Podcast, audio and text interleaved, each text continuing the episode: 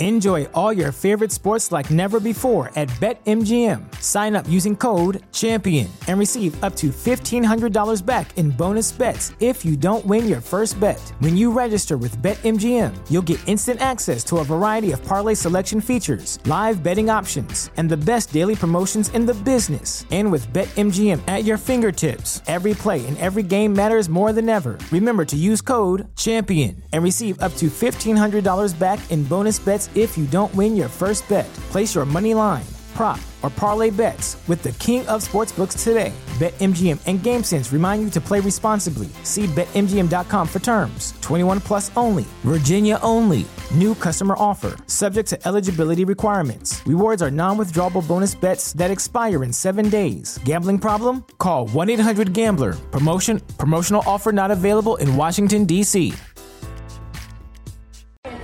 Jordan Grace, and you're listening to the Social Suplex Podcast Network. BWB, this is One Nation Radio. You better get it right. Rich Latta, James Boyd came to give them life. The Blackest Wrestling Podcast has come to kick all ass and drop it six feet if they kicking trash. Word, let me welcome y'all to something different. And if you dig it, man, you should let some friends listen. We be getting it in, this on the regular dude. Ravish and flow, but this shit rude. See, James don't rap, so I had to break it down. The whole network, man, we coming for the crown. Raps in the columns, I keep them both covered. Making the beats too, so the listeners can bump it. Hit us with the rating, yeah, I'm saying it's a five. Before you hit it, talk, bob your head side to side. It's One Nation Radio, and this is the beginning. It's Rich, and I'm here with James. It's time to listen to One. Nation. We got to unleash the power of the pyramid. This is Mike Sempervive from WrestlingObserver.com. Check me out on Wrestling Observer Live every day. And also check out your boys, Rich and James, on One Nation Radio. Uh, this is Kenny Omega. We're listening to One Nation Radio. Check it out, guys. These guys know what's up. Big Kenny Omega fans. That's all that counts to me. Goodbye and good night. Bang. Hello, folks. Welcome to One Nation Radio. I'm James Boyd, and here with me I have Rich Lotta. What's going on, man? Chilling man just um ready to talk about a lot of interesting things uh, from this past week what's up with you man Not too much. Watching playoff basketball off to the side. Um, I'm trying to let my eyes not get too much diverted from uh, the lecture at hand, but um, yeah, just uh, just watching basketball. Uh, watched a lot of wrestling, and we'll have to watch more wrestling uh, to give us a midweek uh, podcast. We'll do later in the week. Um, we're going to try and hit on Dontaku and Noah stuff and AAA, uh, Triple Mania and stuff. And but uh, but we got a loaded show, so we felt like we need to break it down. Otherwise, we're gonna be here forever, and we, we ain't really uh had a time for that this time. We this, ain't built uh, like that. time. Not no more. Not no more. um, but yeah, uh, where do you want to start first? man um i think the ember moon stuff would be a great place to begin Okay. so uh ember moon did a interview with chris van vliet where she talked about her experience in WWE. Obviously, she's no longer with the promotion. Um, there was like a clip that came out, which everyone kind of gravitated to, as she was breaking down her like uh, kind of like her last like three or four months there. Uh, she made it known that there were these talent meetings. Like, like one, she was getting jerked around a lot, back and forth. Um, as far as like, hey, this is what we plan to do with you. Wait a minute, that's actually not what we're gonna do. Hey, we actually need you to do this. Never mind, that's canceled. Uh, we're gonna send you home. Uh, we're gonna turn you heel, maybe, not sure. Uh, we're gonna have you do a match, uh, lose. There's a storyline for you. Don't worry about it. Oh, wait, wait a second. Vince uh, wants you to completely uh, step in the time machine and do your old look from 2017. Dye your hair yourself. Uh, put your contacts back in. And then we'll send you home. And and eventually, like she uh, was not happy with the direction of the promotion. Something that we've kind of called attention to, like with the uh, you know, talk of it being like the diva stuff uh, that was that was always going to creep back in, and then it has kind of risen uh, on social media through certain uh, advocates for for these things. But um, she ended up uh, basically talking about a couple of things as far as like the direction now with uh, meetings that were being run that were encouraging the wrestlers to kind of dress in a more like revealing, you know, be more revealing with their ring gear, uh, you know, more of the sexy stuff. And, you know, to quote her, it was like, you know, she was, it was like some booty butt cheek mandate or something like that. And um, Yeah, she essentially yeah. people were being encouraged to, to look like Mandy Rose. And uh, a lot of people got upset at that part of it. And it was like, And- that yeah. wasn't the, the, the whole point of this yeah, thing. and to it- those people that that did get upset of her dropping the name, I, I would suggest that you watch the whole part of it because like she later comes right behind and cleans it up, and like the very next sentence it says like, "I love Mandy, nothing wrong with Mandy, but there's only one Mandy. That's not what I'm trying to do." And I think before that she even said like, "I'm my my thing is to appeal to kids, not that." Mhm. So she wasn't just saying like, you know, she wasn't trying to be some like second wave feminist. Like she was like, nah, there's space for all of that stuff. It's not for me. This is was just like that's her thing, not mine. And we've seen what 2.0 looks like pretty much with, you know, just everything on your timelines every week. Uh, with this wrestler wants to have sex with this wrestler. There's, you know, and it's like a lot of people, you know, a lot of people are like real into it. Of course, you know, they're real into Nikita Lyons or into Lash Legend or into several of the other people, uh, you know, some of the people that are no longer with the promotion even.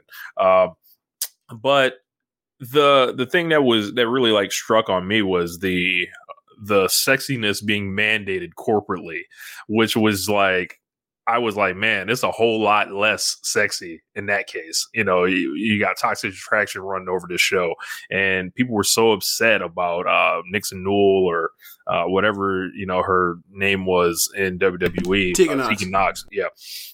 Um, you know, talking about you know, hey man, they it's like they're on some diva shit, and they, and they got they got pissed at that, and I think it is miraculous that Becky Lynch gave that interview that she gave last week. And then like just thing after thing just kept coming out like to just fly in the face of this. And it was like this company is the same company it always was. Um the like these fake uh postures of like you know what they do for women and stuff like that. It's like this is a show written by old white men that are that is attracting old white men.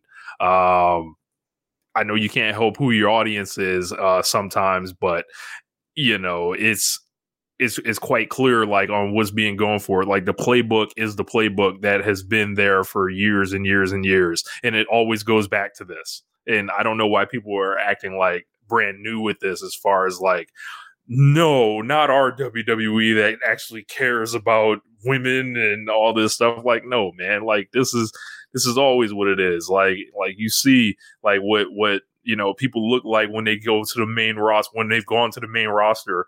Uh, you know, from their days in NXT. I'm not going to put any names on it, but you know, people who look quite differently. Like. Like they wouldn't be telling Ronda Rousey to do these things. Um, like but everyone else like you know you're subject to have to fall into this thing and it's like you know while they put up these graphics with with 24 names on them some that weren't even with the company uh by the end of the week saying they've been they've been used and this is you know th- this positive thing uh and all that it's like man what about like the tangible like actions? Like you saw 24 women on screen like what were they doing? Like what does anybody care about anything? And you know it's a lot of it's a lot of fake posturing fake weaponization of those things. So when like you know the real stuff that's you know supposed to be important kind of goes under the radar and then you have this stuff that pops up that just shines a light on the the corny ass shit a lot of people try to ride for out here and it, it sucks because like ember moon was like you know, she wasn't my favorite wrestler or anything. Like I thought she should actively have been banned from speaking into a microphone most cases. But you know, you she's telling you what it is, like and telling you about her experience. It wasn't like she was saying, Hey, I felt you know this about this it was like no this is what happened and then you know of course everyone jumped back at her pretty quickly Yeah, it's amazing how like from from Swole to to now her like or anytime anybody says anything any, any black woman says anything like they quick to jump on it. Um like it's it's it's really interesting how that works. Um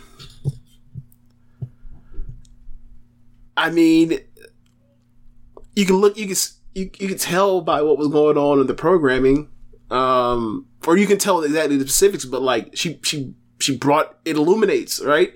Um, illustrates just as, as how far they want to you know go that way, and like for me personally, I think that like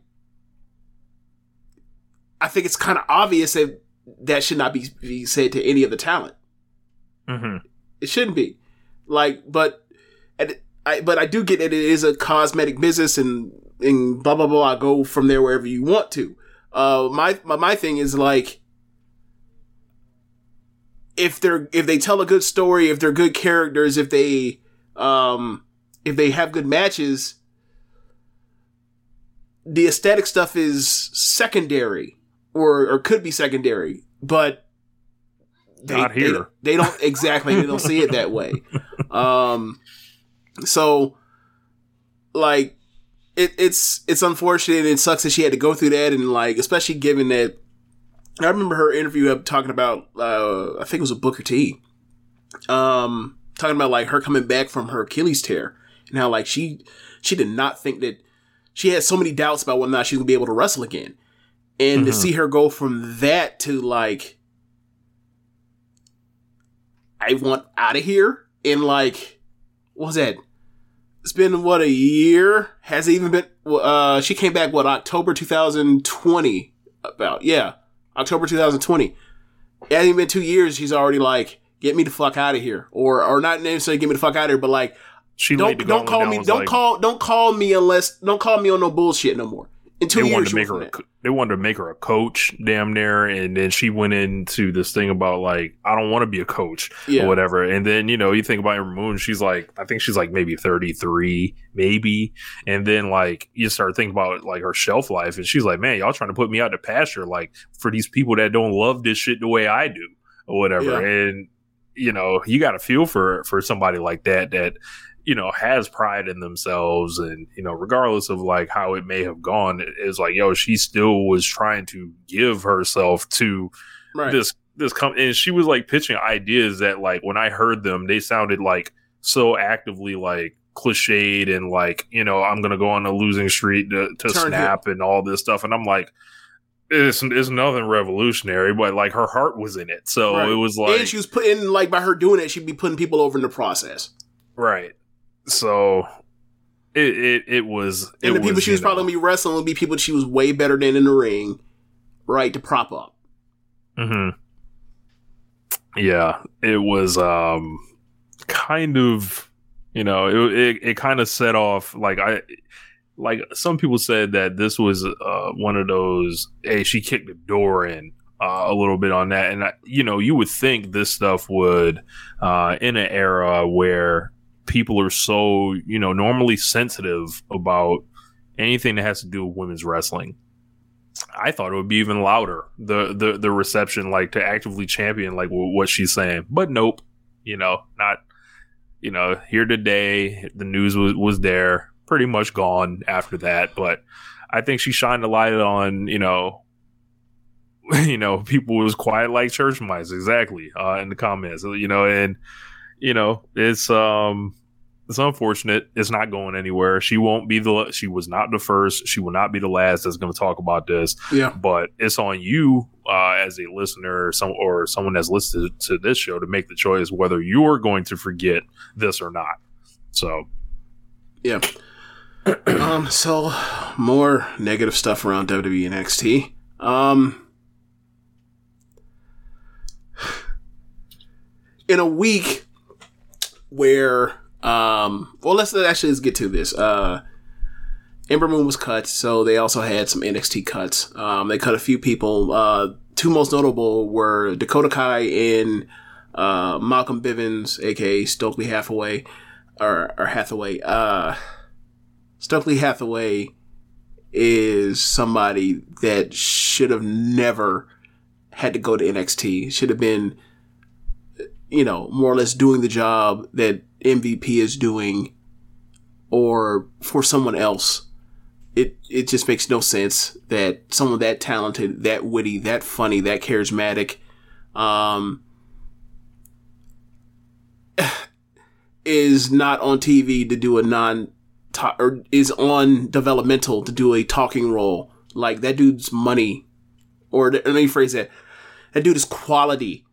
Um, and for all of the people that are bad at dialogue and bad at talking and get, you know, a lot of drivel, he's somebody that could have came in and helped them out and helped their TV situation and got heat for some of the hills that, that needed it.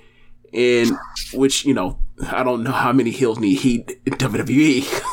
fucking heat. They, but they uh but at the same time, much. He could have he could have been funny. He could have popped people, and eventually he could have turned babyface, all that kind of stuff that you know that goes with it or whatever else. But Vince has long not liked managers, um, and you know the stuff that they they said they wanted to offer him sounded less than appealing. If I were him, like you want me to manage Omus? Nah, bro, that ain't gonna work. Bro, they took two years to get him to television alone. Yep. Um, I have, like you guys know, I was not watching NXT during the, you know, like ever since pretty much AEW came Yeah. came around the pandemic. I never watched this guy on TV, but I saw him on Twitter, and it was like, this guy's fucking hilarious. And like knowing he has like um a past with a lot of people uh, in AEW, MJF, Orange Cassidy. He's like all in that evolve scene. You think he's gonna obviously be a no brainer in a company filled with managers. Yeah. Um, I, you know, it's like you you ain't got nothing for this guy, like, and th- good on him for being like, you know what, I'm not re-signing with you guys. Um, because why? And obviously they, they didn't really have anything. They they started messing up his unit, uh, pretty much from the beginning that they gave him the diamond mine stuff. We'll It get, Diamond Mine- we'll get more to Diamond Mine in a minute. yeah, yeah, we will. So let's go through the uh, list. Um, so we got, uh, in addition to Malcolm Bivens, uh, we got Dakota Kai. Let's stop there. Let, we got to go long on Dakota Kai. We got to go. We got to. Dakota Kai, for as much for any of y'all that have listened over the years to to my reviews of NXT, I have long always said that she was a fucking geek.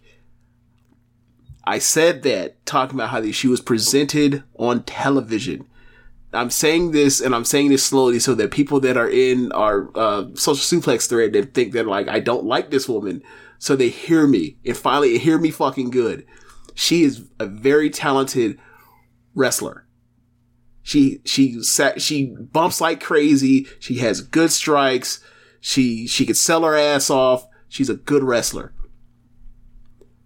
She was not presented as the top of the line future champion thing. She never was. She was always somebody that would get beat or be a stepping stone or whatever else. And she had a couple storylines where it looked like she might have a glimmer of hope, but it was like you look look at the look at the decisions in her matches. That will tell you where, where she's headed. So when she want, you know, when she's been champion or tag champion in NXT, women's tag champion in NXT, you look at like it was for Raquel to get elevated along the way till, till she break through to become NXT Women's Champion, which happened, right? They had the feud after that where Dakota turned on her. Raquel probably dropped her, or, you know, dropped her ass on the mat and pinned her. Um, so Remember when she got turned into a punk by, by uh, Shayna? by Shayna? Yes, yes, uh, yes, I did. Um, multiple times, multiple times, not just once, not maybe not even just twice, like three times. Um, and I was like, yeah, she, nah, that's not what it's meant for. She's stepping stone heel or stepping stone baby face or whatever else, and that's fine. But people saw this thing where she's gonna be next Bayley, not so much. Um, she was she talented enough to to do to have done that NXT? Maybe, probably. Um, but but that's not what they were going for with her, and um, that's kind of what it was. Uh, now, as far as her talent, she's somebody that I think um, could have been a great of great use years ago for the main roster to be basically slotted in the same way she was slotted before in a in a in the same roster positioning on the main roster where she comes out, and she has quality matches with heels and gets and has a good effort and loses, and then you it just basically has like a number four type of type of baby face. They never saw they never want her to show up there. They saw a better use for her.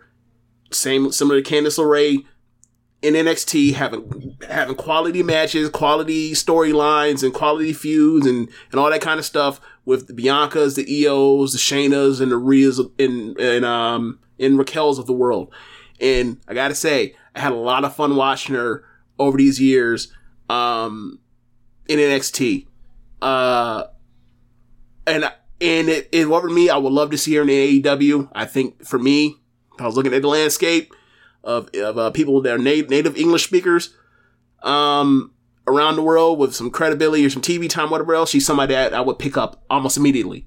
I'd already be I'd be out here already trying to you know send send some send some you know through the grapevine send you know uh uh somebody sure else She's got friends that are already there that Yes. can get the Yes. word. Yes. like, you know, if I know anything about TK, if he wants to get in contact with you, he'll find a way. Uh, so let's continue on with the rest of the list. Um, yeah. So uh, Dexter Lumis. Dexter Lumis, a person that was um always Yo, featured. He fucking overachieved like hell. Like Like you would think, bro. Like when you lay his gimmick out on paper and think about the um kind of like the landscape that he was in, right? Uh huh. you would think that it would just be get the fuck off of my television. Now, from some people that are that you know that is the case. Like shout out to my man Dan, but I think Lumis carved out a tiny piece of real estate that Is my hold Like- my phone's too bright. Go ahead. Go ahead. Go ahead. Go ahead. bright. Yeah, I, I think he carved out a little bit of real estate with some of the straight man comedy he was doing, and it was like, yeah, Dylan, what is this? Big Dylan. Dex. Dylan, what? Hey man, what? You, you can, what? You playing in this comment section? Yeah. So You- why are you trolling us? Why are you why are you trolling us in our comment section?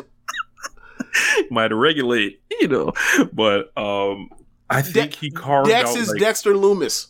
Yeah, I think he carved out like a little weird piece like of real estate with with people that like that ended up liking him.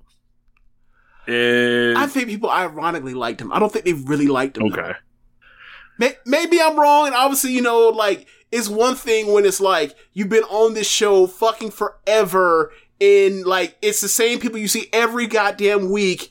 That like you know the same people that'll boo you know Wes Lee and and uh, and, and uh, Carter you know Nash Carter. So it's like they can get over or, or, or hurt whoever they want to.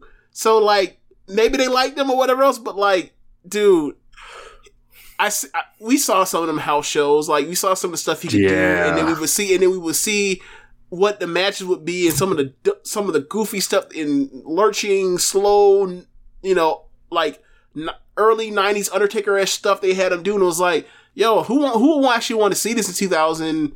Um, you know, in the in the 2020s, and like they transitioned later and made him a comedy guy. And that's cool. They made him a straight man comedy guy. That's just cool, whatever else. But like, that's you know, he that's basically them fine adjust adjusting after they like tried to do something with him, and people were like, "Nah, this shit sucks." Um, so yeah, man, like I look at like what Gargano was doing with him and everything, and I'm just like in in indie and you know the whole thing led to the marriage, and now like the marriage is done with. It. It's like what a fucking waste of time.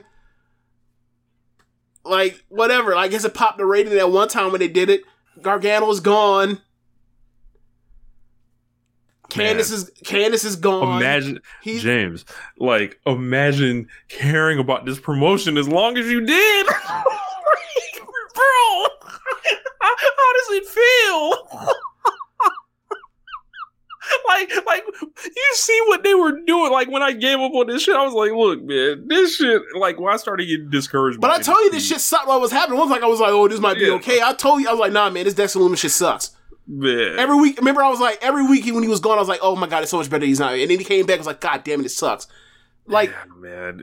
yeah. So, like- like, so like, I get where you're coming at, but it's like, I, it wasn't like I was like, yeah, maybe you know, maybe Lumis got some. No, I never said that. Yeah. Like, I, in fact, I think I hated more of these matches more than people that actually uh watched the other shit with along with me at the time. You probably did. Um Yeah, he was. I think he is on that list, kind of with like the the Karrion Kross. Him when you just started seeing things on the show where it was like, nah, man.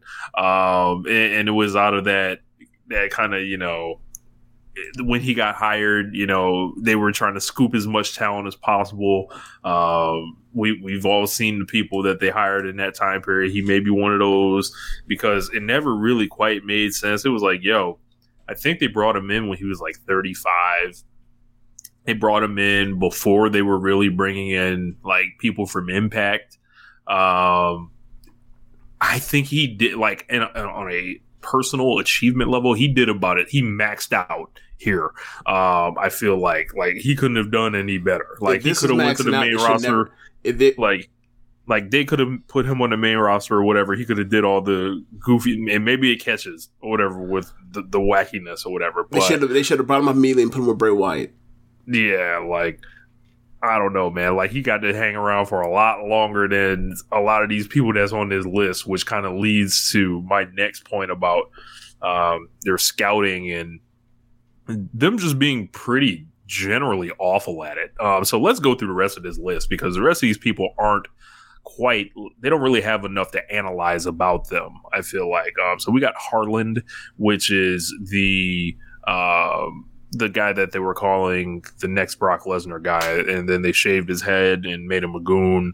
Uh, apparently, you know, he was, you know, he didn't have great reviews with the with the performance center coaches. Pretty lazy individual, and not really, you know, really going after it. Um, Persia Pirotta was an active storyline with Dexter Lumis, um, where they were competing couples, yeah, something like that. Yes, uh, over like who was Steph a hotter Delander. couple or some shit like that. Yeah, yeah, yeah. Uh, she'll be Steph Delander again. Um, and then a gentleman named Draco Anthony. I remember when uh, we heard that name, that was just like, yes. all right, who he sneaked it? Like he snuck this by, and it's hilarious that he snuck this by. And that man used to come out and he he do the you know the the the, the mellow shit is like, hey, your name Draco. How did you get this through? yeah. um, we got Sanjana George, Raelyn Divine, who I believe was like six foot three or something like that. Uh, James, do me a favor. Uh, type in Raelyn Divine on uh, in your Google search, please. In Google search, okay. Yeah, you know, and it is R A E L Y N and then Divine. All right. Right now we're waiting for James's reaction. Okay, Instagram popped up. Should I click on the Instagram? Okay, I see why you uh I see why you sent this to me. Um so they cut that young lady. Um they also cut uh Mila Malani and Paige Prinzivalli. So uh I don't know, man. They have this thing now that Triple H kind of like alluded to in his interview with the Athletic, like they're figuring it out. Like you know, if they have people, they're going to give them less time than they normally give them, and they can tell if you're getting it in like a month or two months, maybe three months at the max. Like it's like this 90 day thing, right? Doesn't I don't know if it's if it's just me. That sounds like a great way to lose out on talent that might actually like turn into something. If you're like, uh, three months, I don't see shit. Holla. Like, I don't know, man, because how many how many stories do we hear about people that are absolutely like just clueless at the beginning and it takes them a little while. And these people are getting like thrown into like it's weird because they're not really being trained to be professional wrestlers. Like they're being trained to be on a TV show where they do some wrestling like at times, right? Yeah. And you know, if you're not someone with like this family pedigree, like a Bron Breakker, and I think there are concerns about Bron Breakker, like, but like him being the concern, like it, he's not the concern. It's like he just has to to do this more, right? Mm-hmm. But these other people that show up, I don't know how you just go through and cut and and decide to devote resources to, to people for like three months, four months, five months, like Harland was around and for like less than half a year, and it's like you decide, nah, I'm good. That that seems like a waste of time, a waste of money, and also like they're eventually bound to like. I think they would be more likely to lose a star than gain a star doing this. It's it's a okay. And so I know it's like a, it's a crapshoot. It's a draft. it's a talent versus culture thing. Right? Right. Because it's like the- you know who knows these people might not be necessarily the problem or whatever. Like if they take their ass to the QT Marshall, like somebody might show up and like show aptitude, but like I don't feel like three months is enough to to throw somebody out. Like you know what, we're done here. Right, and uh, I don't I don't know like the Harland dude. Like, did he have a was he already a wrestler? No, he was a football player at UCF. Okay, so giving anyone three months to be to to be good at wrestling and then cutting bait on them is like absurd to me. If that's the case, if if that is what the situation is, where like they signed this dude, they gave him X amount of months, and then pan out, they cut him. It's like who the f- who the fuck is good in three months besides someone with a background in like in in catch wrestling or freestyle wrestling? Like who?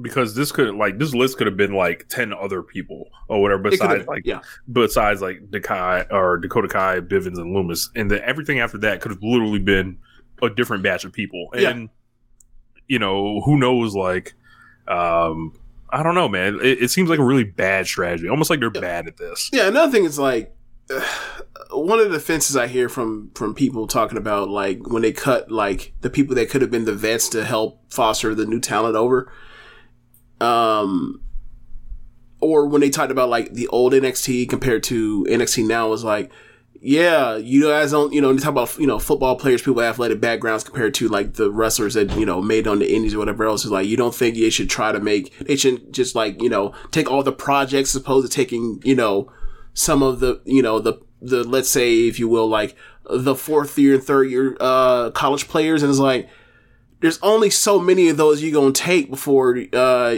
all you got is nothing but bus and if you put all if you keep piling all these bus around like what we going what you gonna do how how is the people that actually have some aptitude to uh do this in the future how are they gonna get better if there's not anybody to to you know keep putting skin on their head as they keep going along this thing like it's just uh Their problem is they live in extremes.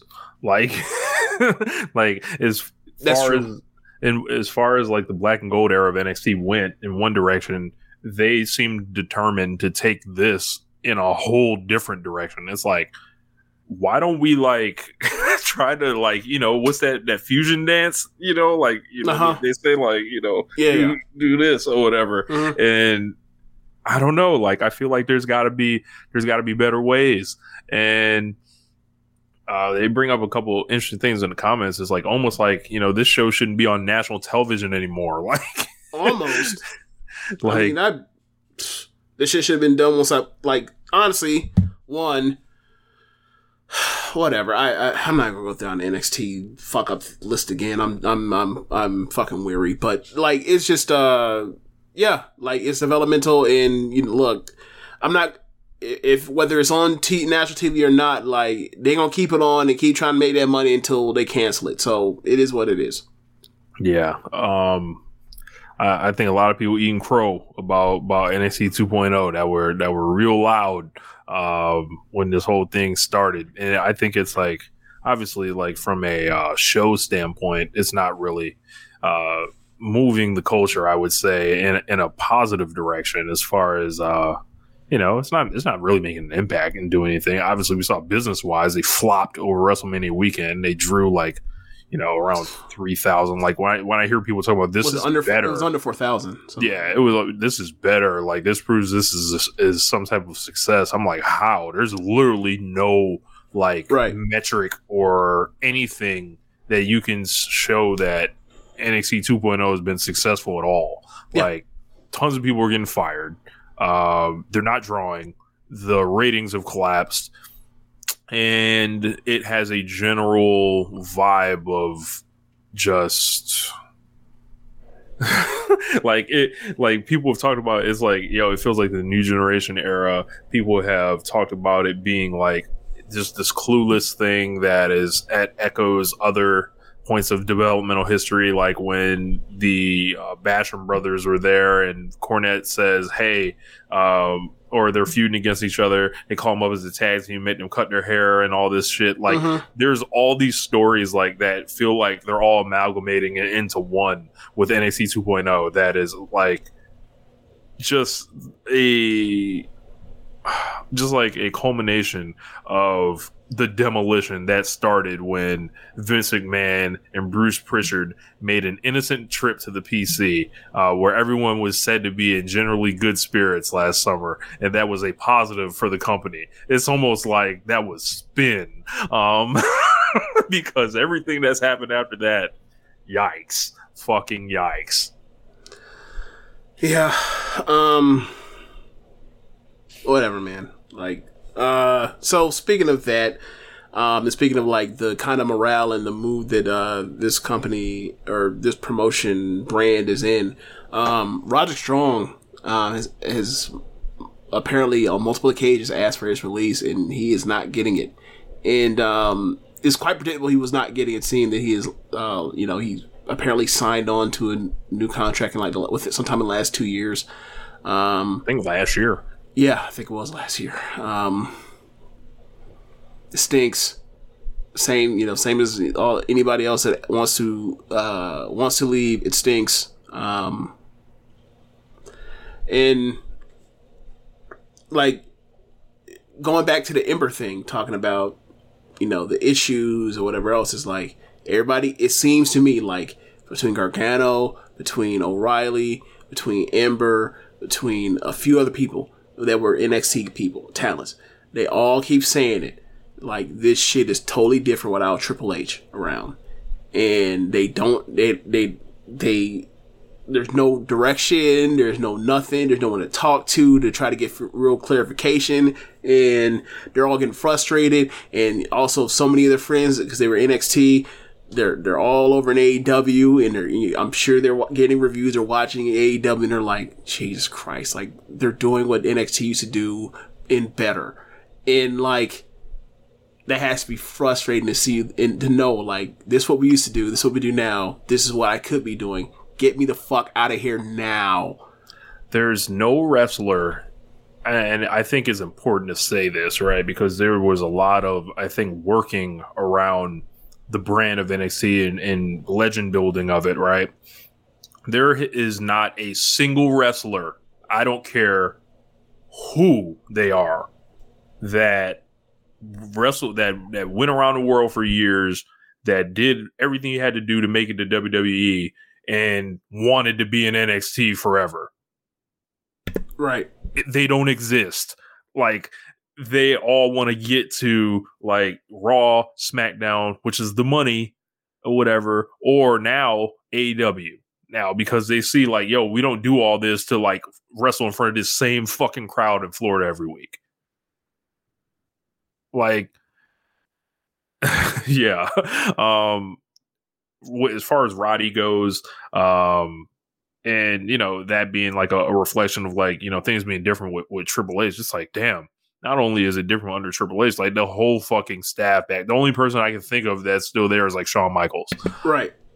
Um, Maybe maybe uh maybe Albert's still there. Uh Matt Bloom. yeah, yeah, yeah. Him too. Like in maybe Norman Smiley, right, right? But like, you know, um Terry Taylor, Okay, so there's a few like the coach shark. so like the coaches are still there, right? But like as far as you know, um like like I don't think is Sarah Ray there anymore?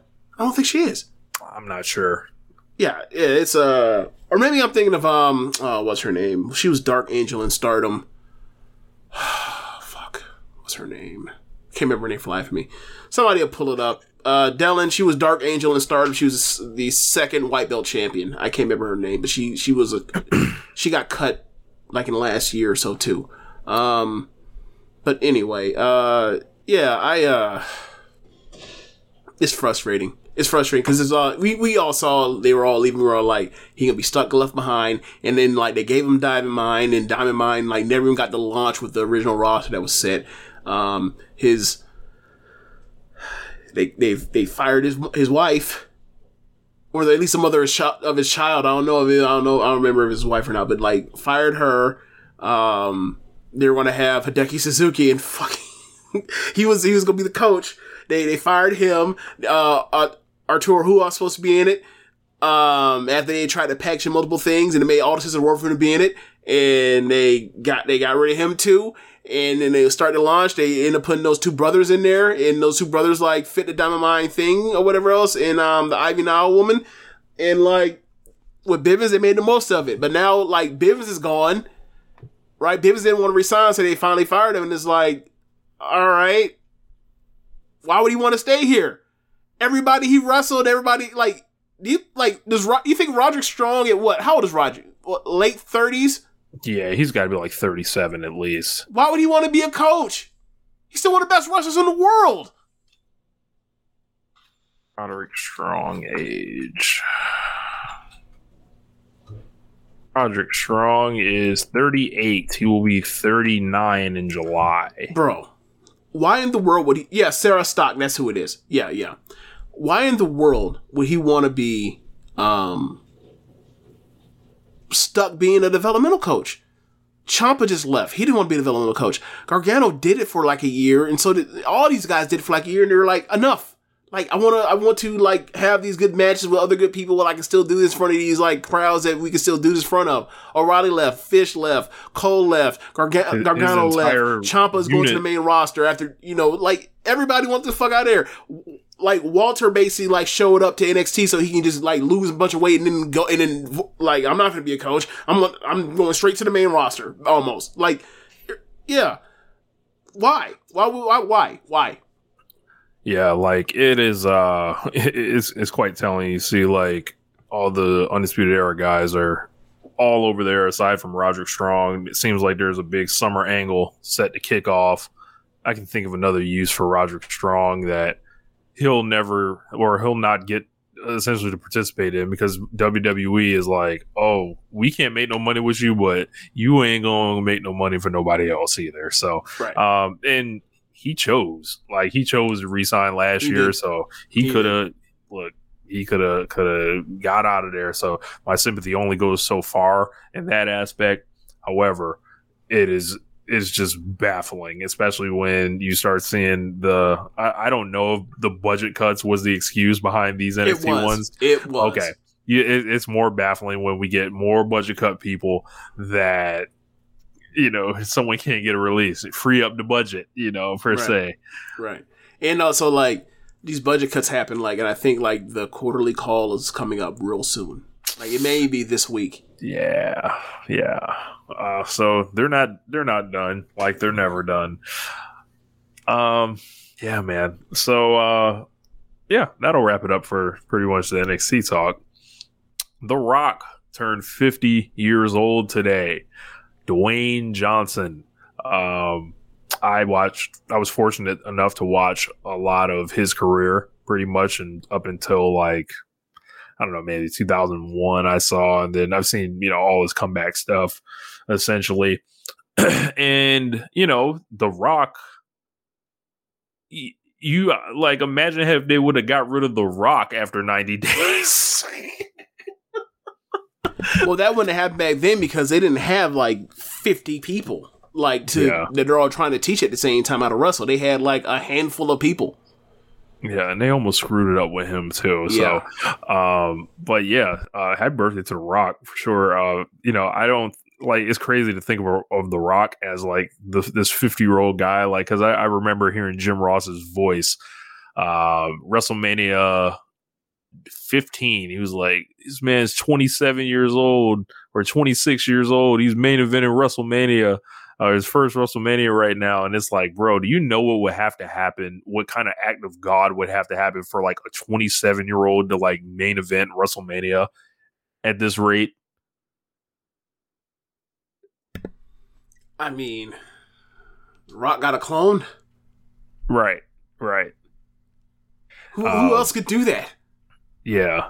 Like, and, and you think about like he was essentially done by the time he was like 31 years old. He was like kind of phasing out of wrestling for the first time, and you think about like how quickly like how quick his career is a fucking flash like Yep. uh, compared to like It's like five you know, years.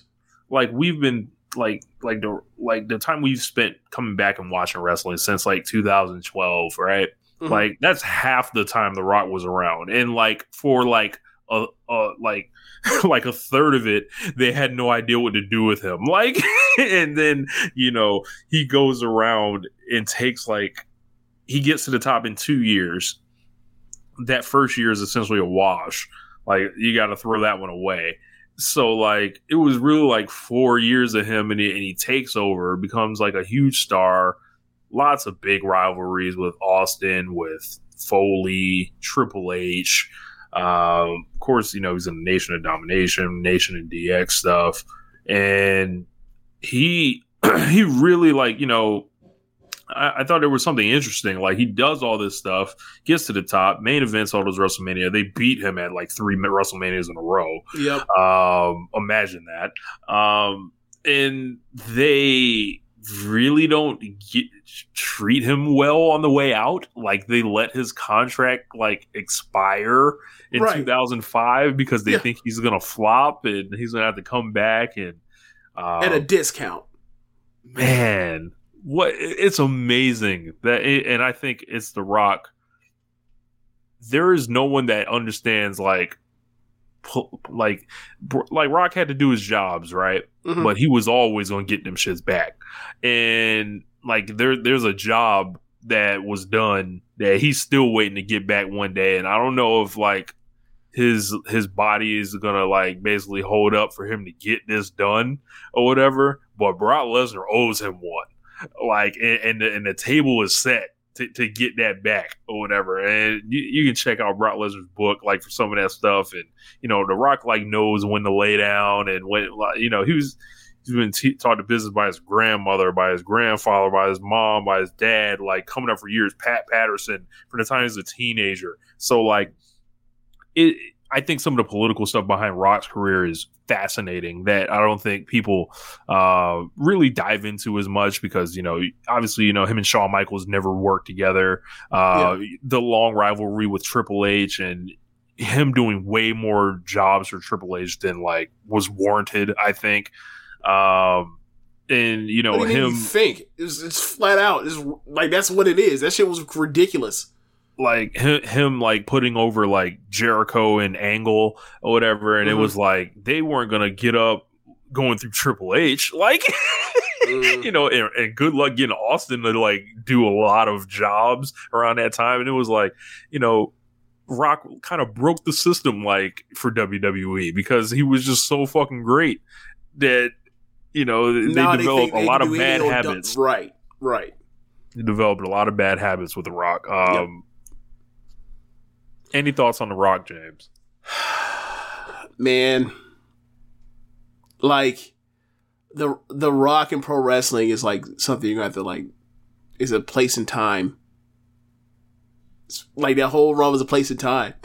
Um like to explain to somebody like from nine from 98 royal rumble or so or you know to um basically like 2000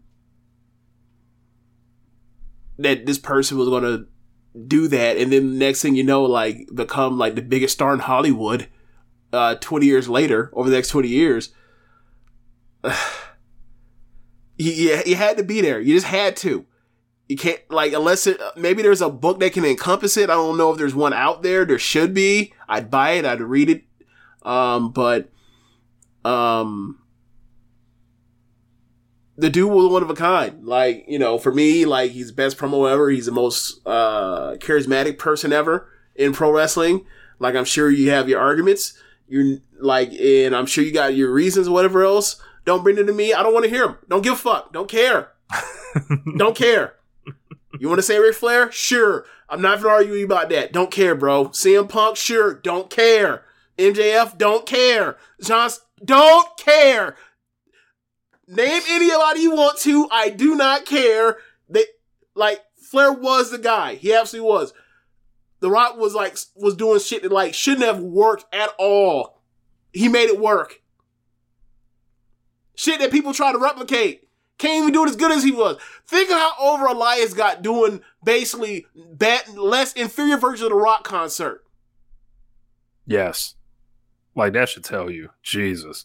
Um I need someone to steal the five hundred dollars shirts. Like that was my favorite rock. I You know, mean, Ricky Starks is kind of doing that.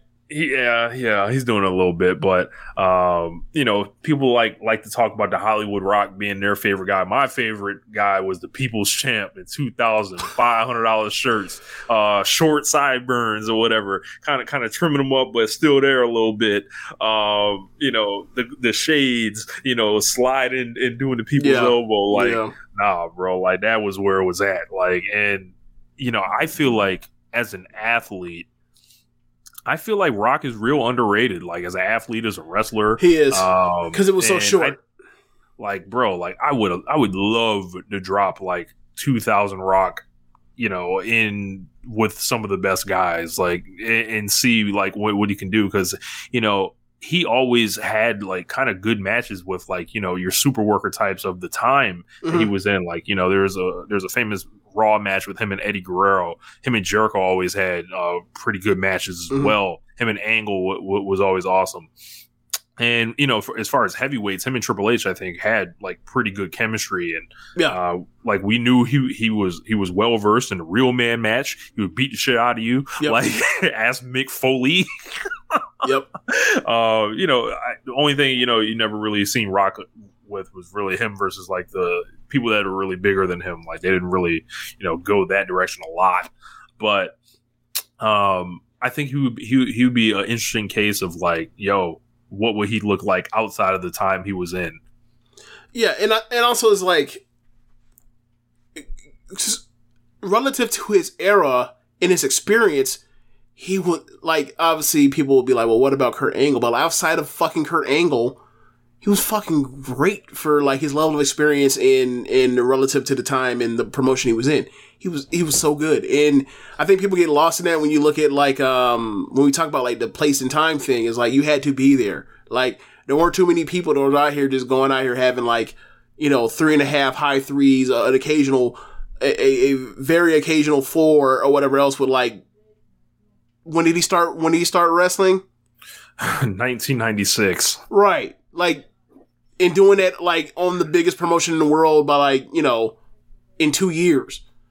That was really hard to do. Like, you know, I don't even know. I, I have to go through his cage match, look at how many matches he had, but, like, that's back then when it was like, you gotta have 500 matches to not suck, Mhm. was, was the, was the talk. And it's like, he was doing all that shit on the road.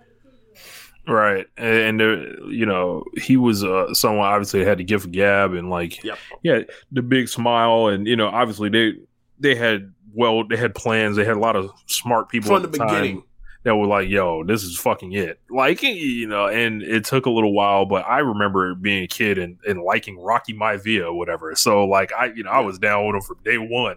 And then when he turned I was like bro he's just even cooler now. Like so it's just uh, you know, I think he's, you know, and then I, I think we should bring up like his his return as well because obviously there was like it was a different time, a different age, like Yep. um, that he he pretty much brought a lot of people back, like including me and James, Right. uh, to, to watch, you know, what he had going on um, then, and I think it worked like really well. At least that first year, like it was like biggest WrestleMania gate, you know, of all time. Of course, like big, you know, I I, I loved the match too. Um, yeah. and they were in Miami, like, and it was like a stadium sellout. You know, I, I didn't enjoy the after WrestleMania 28 leading up to 29 as much because I felt like they leaned on him too much. I felt like I think CM Punk kind of got to his level and kind of like in a way that you know, you know, people like the, revisionist history of like thinking like John Cena like had like out talked The Rock or embarrassed The Rock. Like I don't think that was the case at all personally, right? Mhm. I think Cena had some shining moments against him. I I would say like you know like some of the rap stuff was was was entertaining, but like I felt like The Rock like had it in the bag or whatever. Um, the second time around, not as much. It wasn't you know I just wasn't feeling the whole thing or whatever. But I feel like CM Punk like humbled him like the, the like the the one we were in attendance for, and then like CM Punk was just like, all right, man, that man made The Rock look mortal. Like this nigga's like this nigga's for real. But um, what do you like make of like and you know obviously there's a looming threat of him coming back again Mhm. essentially like they want to really you know get to play cousins and really feed into this or whatever and um i never really saw the the the heat behind that matchup personally like i'm just like Uh huh. I don't know. Like I, I'd rather see like Rock come back for for Lesnar or something like that. But Mhm. um, what, what do you what do you make of like the- the future prospects of the Rock and also like his uh his run since 2012? I'd say. I mean, it's instrumental to like how do I say this? John Cena and CM Punk and Daniel Bryan by the by the things that happened in in you know in and around WrestleMania 28 became bigger stars. Right, like we do not watch we do not start One Nation Radio without The Rock coming back. Like obviously it's just a us thing, but like the, you talked about it, biggest WrestleMania gate ever. Um, you know, they thought they were going to be able to do this forever. It brought in the wave of the part timers or whatever else. And like that match was great. That first match was great. The second match is, you know, people, I think it's, gets, it is not a great match. However, it is better than people give it credit for being. Um, you know, a lot of people wanted, people wanted, you know, a different match. Um, but, um, he was giving like the stuff he did with with Punk and with Cena was awesome. Um, the times he comes back, even unannounced, like it it blows up your fucking phone, and you gotta you gotta go to Raw or wherever the hell to see what the hell's going on. Um, that lets you know like that's the reason why people were so furious or mad when like you know the the egg thing happened. He didn't show up at at a um Survivor Series, like because it's The Rock. Um but like yeah like i thought i thought the stuff that he did when he was back was quality and um you know there's matches for him to do like name like you mentioned like roman and, and brock. And i you know i thought we were gonna get roman and brock or brock and brock at wrestlemania 30 but um you know he got so- so beat up in the um 29 match that like you know the production company insurance stuff for the movies like nah we're not doing that. We're not covering that shit. So um that's why we've been at the standstill. But uh, yeah, like it this this last run seemingly would have to be the last run for Rock, and like if it happens, it'll get it'll get me to tune in. It absolutely will. I'm not even gonna pretend like no, that the Rock and drop. No bullshit, bullshit. the, the Rock- the Rock will have me like they they announced the Rock that he will be there. I will be tuned in like literally one minute before that happens to, to go see what see what he does, whatever else, and all that kind of stuff, and we'll go from there. Um, and I and I hope to enjoy it. And like you know, Brock is super talented, Roman is super talented, and hopefully they'll come up with something that doesn't feel like that doesn't feel contrived. They can come up there and go face to face, and you know talk about who's the best and that sort of thing. Um, and hopefully they have some fun with it. Um, but yeah, like I, I thought, you know, for I mean, you think of all the other part timers we've had, like who did it better? Because Um, Undertaker ran his course, Triple H ran his course, Shane, that shit always sucked. Um, like there's Brock, but I don't know. I Brock, kind of put Brock, Brock, in a different Brock category. ran his course quickly too, years Yeah. ago. Um, like that, like Brock shit, Brock shit started hot and phased down. Um, Edge, that shit, fa- that shit faded that out by by record time. Yep. Um.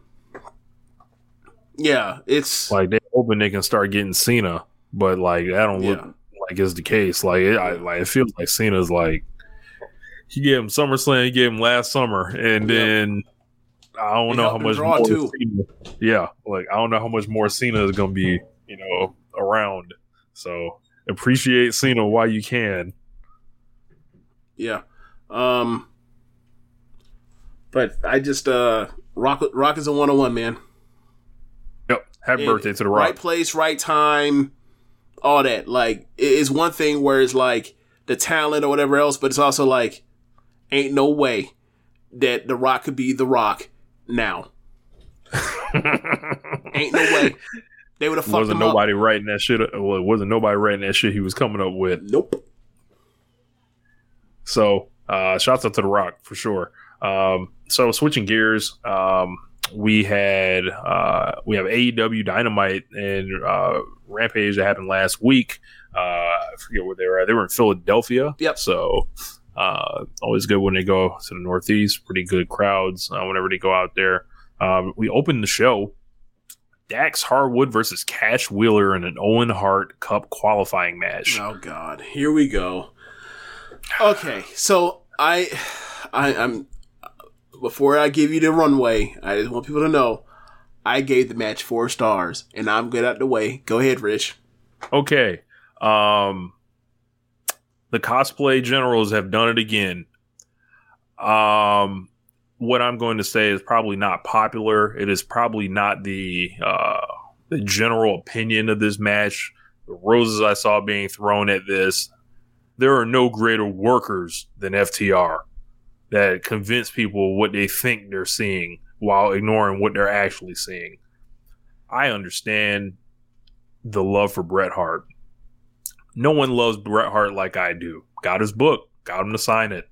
Love Bret Hart. Talk about him all the time, a couple times a week to my friends. Talk about his book and how great it is and how detailed it is and it being the Bible of wrestling, essentially. Like, and you know, I love the Bret Hart is always right stuff because he is. I love when he kills Goldberg uh, for ending his career. Uh, but between CM Punk and FTR now in this match, they weren't just taking a spot here and there to make you think of Bret.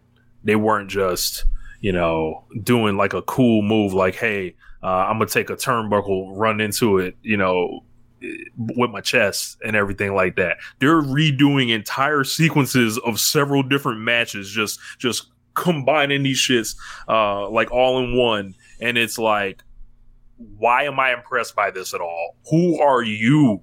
Like a- as a wrestler, like the one time we may get like Dax Harwood versus Cash Wheeler, and I feel like it was very underwhelming. I feel like it was um, not a reflection of their true abilities personally.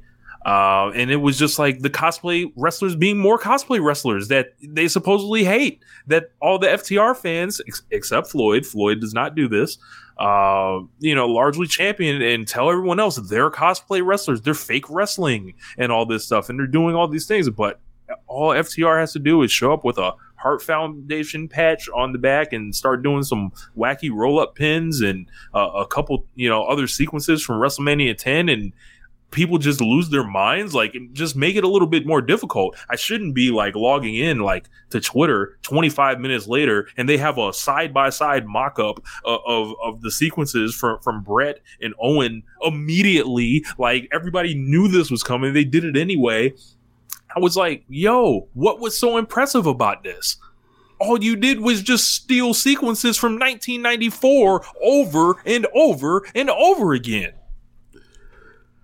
I'm sorry if you don't like hearing this, whoever you are that may be disagreeing that with that. But when I watched the match, I was like, "Are you serious? This is what we're doing? Uh, what? Like, like Soldier Boy says, like you copied his whole fucking flow. Like, like shout out to Dylan, word for word, bar for bar. Like, where's the originality?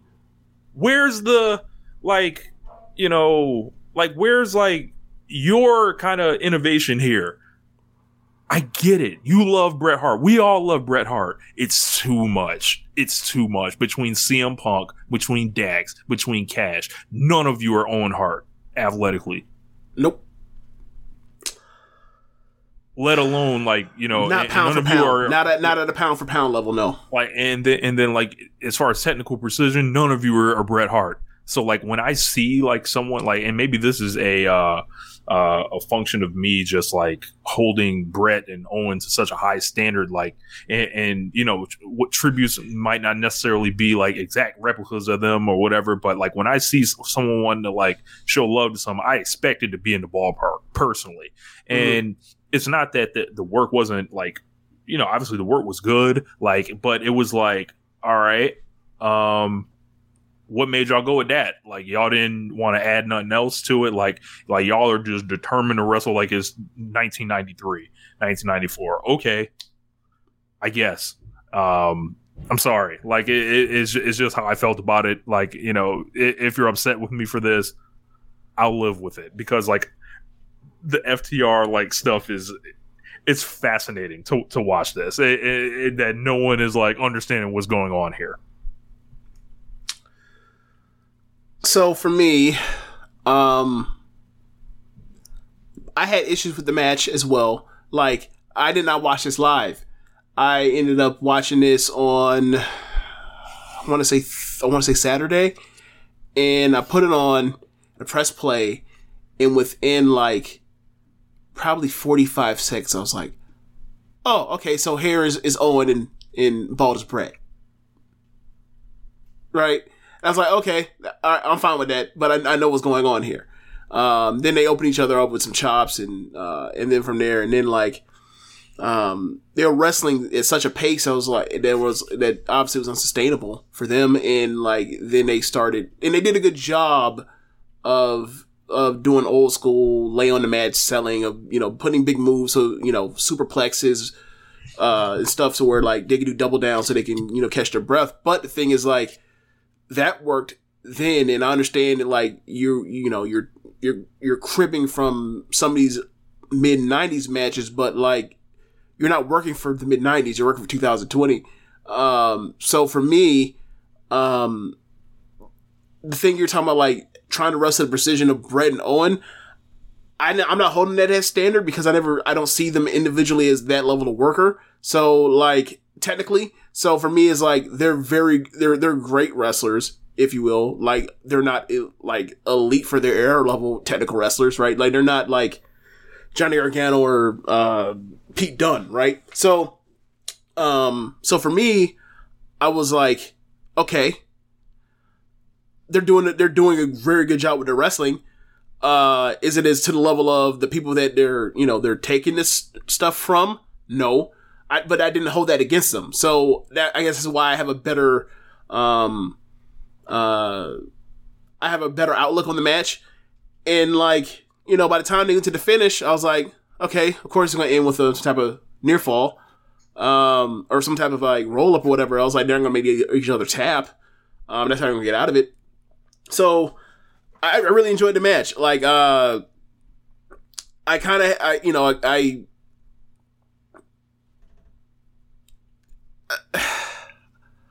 I thought it was a great match. I, I, I, I agree with your points. I just didn't have those kind of, uh, though that stuff didn't bother me when I watched it.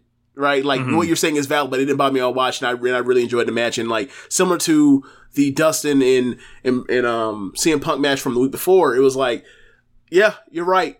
It is a, it is a Bret Hart Dustin match. I can see why you don't like it.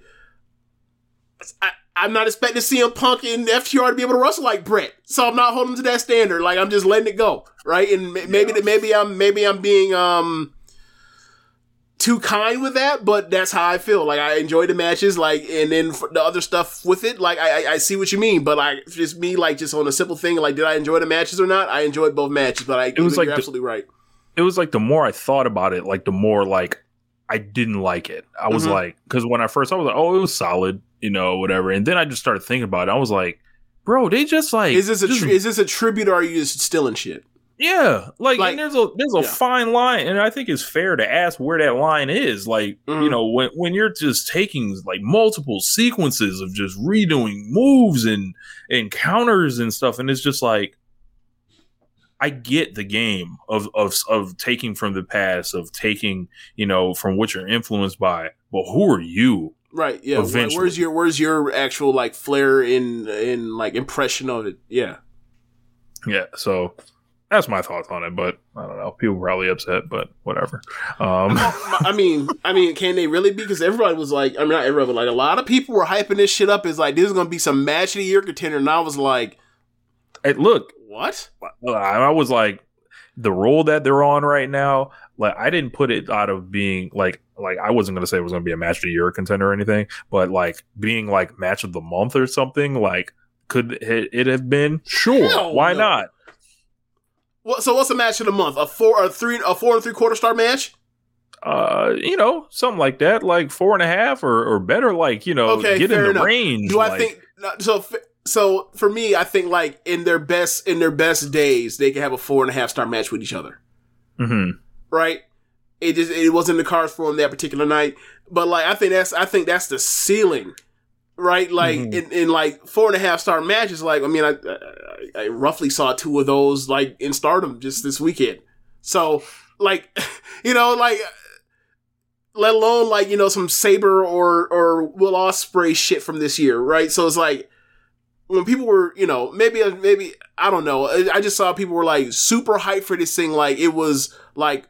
Pac and, and Omega, and I'm just like, nah, man, they're not that level of wrestler. Y'all gotta, y'all gotta stop this shit. Stop Y'all gotta this, stop, please. Like, and like when you talk about like they're, you know, they're great, they're better workers than y'all wrestlers. Like that's the kind of thing like you get is like how many times do we go through this thing? We talk about like you know best tag teams in NXT at the time, and it's like they were never the best tag team in any promotion they've ever been in. Yet they still get into this conversation for they're the best tag team in the world. And it's like, how does this? Who who is doing their marketing? Who is Them. doing this? Like, like, they've they've made, I- made it part of their gimmick. Like Dax is real loud and pretty much So it's like T.I. when he called himself the king of the South. but like it's absolutely ridiculous. Like I know it, it wasn't absolutely ridiculous when T.I. was saying Right, it. Like right. he'd be like, um, like you know, we're determined to go down as the best tag team of all time. Like listen to how many times Dax says it, and Okay. like eventually, like perception is reality at, at a certain point. Like he's saying But- it for so long, people just kind of just start saying it. Yeah, but essentially. but also like the number the most of the people that say that stuff are people that are like I don't give a fuck what their opinions are on wrestling. like who bes- who besides Floyd thinks the FTR is the best tag team in the world that you actually care what they think about pro wrestling? Oh man um, I think Floyd's it. Floyd For might be a one of one on that. It might be a one of one. Um, like because I can't like say like in my personal circle like you know, like FTR like really ranks like that. Um, but I you know, I- you know me, like I prefer their kind of tag team matches to than like a lot of guys. But it's like the output's the output, and like they're you know they have some issues at times wrestling certain opponents. At times, like I feel like they, I feel like this year was like the year where it's like, okay, they're all, you know, some of this shit that they, you know, they made adjustments, right? And they're back to being like what they kind of were doing in, um, and, sometimes NXT or whatever else. Like those two matches they had earlier, like about a month ago. But um, as far, but they're like I've always been like, yeah, like I think they're they, you know, Dax can go out there and have really have great tag or singles match or whatever else. But like as far as like a singles talent where it's all on you, you got to go 15 plus minutes. That's really fucking hard for anyone. Um, and like so for me, I was like, no, I think I think the I think the ceiling's four and a half. But like people were kind of like thinking like they were about to see like Hangman and Danielson. I'm like, really? You like me to see Hangman and Danielson? When have you ever seen them wrestle like Hangman or Danielson? the coke is coking. yeah, so I, you know, maybe you know, I was kind of like, but I like you know them at four stars. Like I, you know, if you were to ask me what I thought they do, I'd probably say a little bit better. So I'm not really holding against them or whatever else. I know, I, but like I've seen people like, or I've seen someone to talk about it. They were disappointed. I was like, I don't know, you know, like goes back to the work thing. Like I don't know what y'all expected from them. I just don't. I think y'all Telling you, being unrealistic. I think y'all being too hard on these dudes. These boys masters, bro. Like they, I guess so. They figured it out. Yeah, you know. you, I remember last week, you, know, kind of on the slide, you're like, we'll see if it's better than, uh, was it BTE 200? It was not. you know, it also wasn't better than, right? Go ahead, let let them know, James. Any, any of them Lucha Bros matches against each other in, in AEW last year? Uh, also, uh, I'm sorry, 2020, not last year. Sorry, 2020. Also, uh, the None of them the- Gargano and Ciampa matches neither. None of them. Except Yeah. for the, in front of live crowds. If you want to say, well, what about what about the la- the final heartbeat? Sure, the one the one that the one that got derailed by the fucking pandemic. Sure, everyone else, no. okay. Um, after that, CM Punk's on commentary during this whole match. He's Which is also another thing was like added to it Yep. was like It was just too much. He- you the two goons for for MJF are tagging each other, and CM Punk's, or sorry, in MJF's biggest nemesis, the person that he hates the most in the world, um, is on commentary for it because it's a because it's a, it's like all right, I get, I know what y'all are doing. This is a bit too much for me.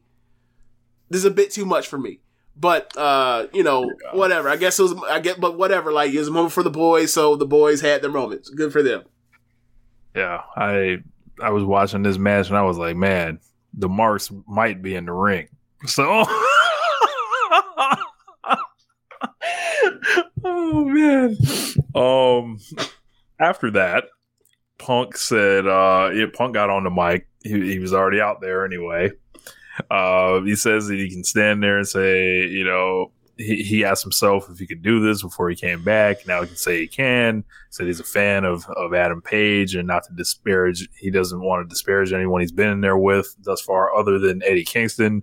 Uh, you know, everything th- up leading up to now has been a warm up. Without the fans, there's no CM Punk. Without the fans, he doesn't come back to wrestling.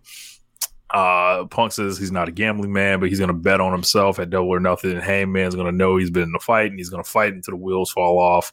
Uh, and Page had uh, COVID this week. That's why he missed the show. I'm still in the shell for you saying the marks might be the ring. but um, and we'll get to that. We can start the review because there was one mark in the ring on, on, on, on Friday night. But uh, yeah, uh, I thought this was a great promo. Um, kind of you know puts you gives you a, a like that feel of when he first came back around the first few weeks where he's like, I'm just, I'm back. I'm happy to be around. I want to tell you guys that I'm happy and, you know, kind, kind of, you know, show you that like, you know, just baby face talk and talked about, you know, where he, where he, where he is, where he wants to go. And I thought it was really cool. And, um, I thought it was a great promo, and I also like the idea of him walking around the crowd. I, uh, I think he was going for the crowd being more hyped for it, um, but it was still well done because it's CM Punk, and like the match is announced and um yeah uh there is no wrong outside outside of a stupid bad you know run in or anything like like this there's no bad finish they can flip a coin it don't matter this is a very dangerous match for Hangman. If you've thought everything's been too predictable thus far, I think you're in for a treat. So, um, because you can easily see, like, all right, you can easily see them be like, okay, so you you get you it to Punk, get it on Punk. you get it on Punk, so you can get it to MJF, so MJF get it to Wardlow. You can see that you can see, you can, you can easily see that in the pipeline as far as the the transition, the transitions for like from 2020 to 2023. Um, but there's also a different timeline where they could do something else, like. Uh, because I mean, Hangman's had. I mean, if you lose the, you know, that'll be six months from the time he won it. Like, I don't think anyone complained about anybody having, given given the quality of matches he's had and, and feuds he's had. I don't think anyone complained about uh, could, could complain about a six month run. Um, so, uh, but whatever. Like, this is, you know, this is on paper, uh, the biggest match of Hangman's career. Um, and like you know, Punk. You talk about the Bret Hart tributes, or whatever else. Like the dude puts a lot of thoughts to his matches. He has a like, and he still ha- he still know, has that thing that Jericho has, where it's like he has his match and he knows how to get a crowd. Um, and he's gonna be in there with Hangman, and like Hangman's just a dog, and it's gonna be fun. It's gonna be fun. Uh, we had. Uh, I think this could be. I know people have like really high praise for the uh the the dog collar match. I think this could be CM Punk's best singles match, like no like regular rules match in AEW. I think this could be the, the place where he has that. Um, we had uh, Dan Lambert uh, backstage. He said this match is not a coincidence. Scorpio Sky cuts promo saying he was screwed out of the belt. He's not here to complain, as Frankie didn't step aside to lose. Uh, the Philly crowd is here to see him beat Sammy's ass, and there can only be one face of TNT, which is him. Real fired up there for Scorpio. Then we got uh, the Blackpool Combat Club versus the Factory. The Wheeler Yuta story rolls on. um, whoops their ass essentially. Yeah, uh, the match was centered around uh, Nick Comoroto and Yuta, and um, he couldn't do anything with his size. He obviously had the technical advantage over him, but he couldn't do anything with his size at the beginning and by the end. Um, he's able to uh, get, you know, like the Daniel Bryan uh, elbows from like a uh, some type of like have your arms like locked out and then like drop elbows down on him, and then once he got him down to the mat, he transitioned to the the he did the the Mina flash pin, the the Mina co- the glorious um collection Mina pin, except without the Mina pose. But like uh he he he basically like I think they called it a seat belt or a safety belt or what the hell they called it. Uh, but yeah, like it was basically the same thing. Like just uh, you know uh, transition over into a uh, crucifix, and it it was cool and like gotta say like these matches are fun. They're just like party matches, almost up with like instead of fly, you know, flying around, like it's just like cool interactions and ass beating. It's fun. They booked them next week against Angelico and Butcher and the Blade. I get it, bro. I get it. Every fucking week, like uh, like one of these one of these matches.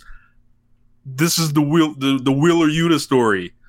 Like I get it. Like the promotion has become like, or I won't go that far because there's a lot of hyperbole elsewhere that I don't want to indulge by putting it here.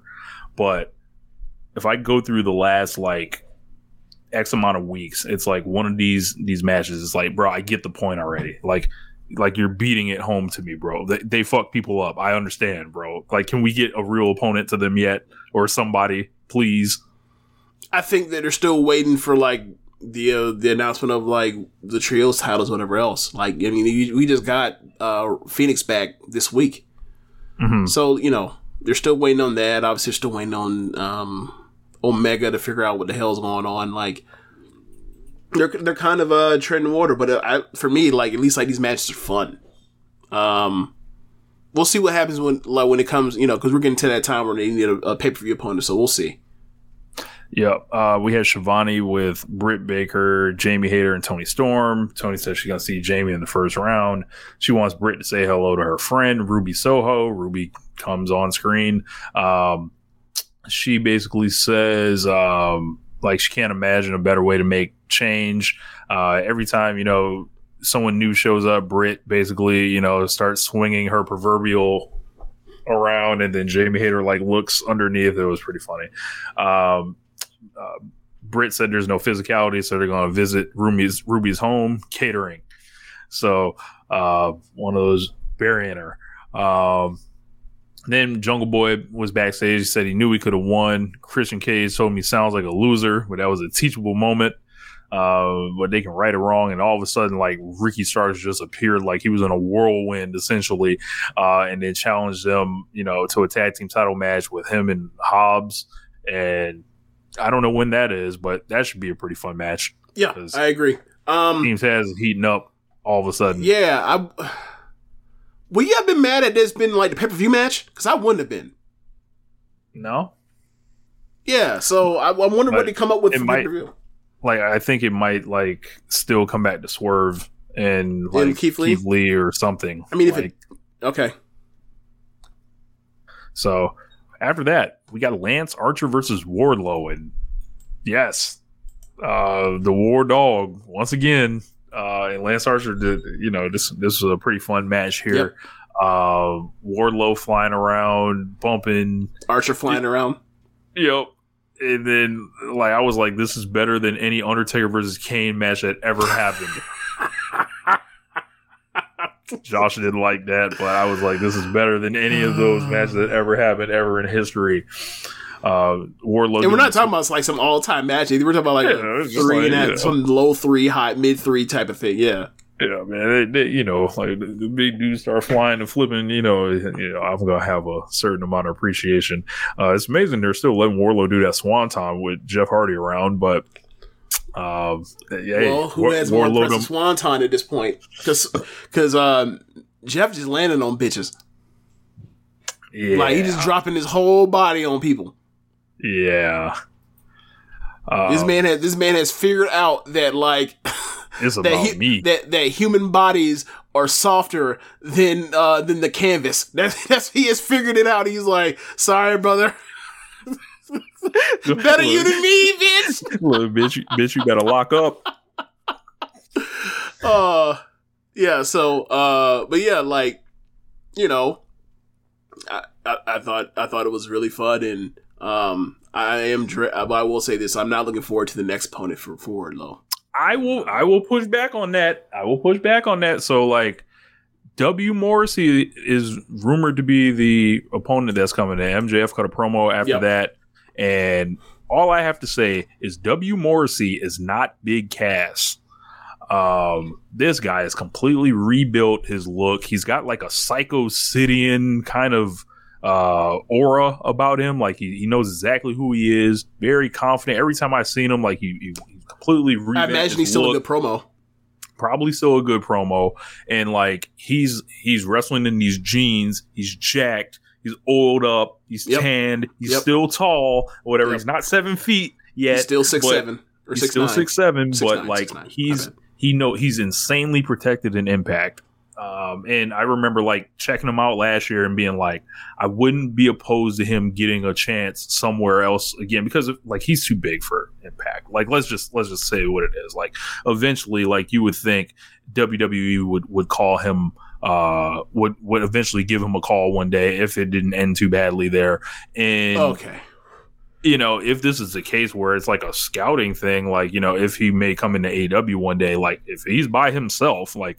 do not bring Enzo with him. Like I think there are worse things that like and the week Joey Janela is out of here, essentially. Uh W Morrissey comes in. he apologized to janela though I know. okay Like, okay Yeah, and but I I don't think he's uh he's not the 2018 Big Cass uh you know that that version of him like I would be excited to see especially in there with Wardlow like nah like they could do something I think and we'll you know if it's a, if it's a one off it's a one off but like I don't think this is a uh like this is some tragedy that he's he's coming because like I, I'm into the guy like as as far as his how he's presented in impact we'll see. I'm just at a point now where it's like, unless you're a super talent, I don't, or or you're a need, you're a real need. I don't see why they need him or need somebody like added to the roster at this point, right? Like Mhm. At this point, like need to take needs and like you know the super luxuries that put him over the top that you have to take.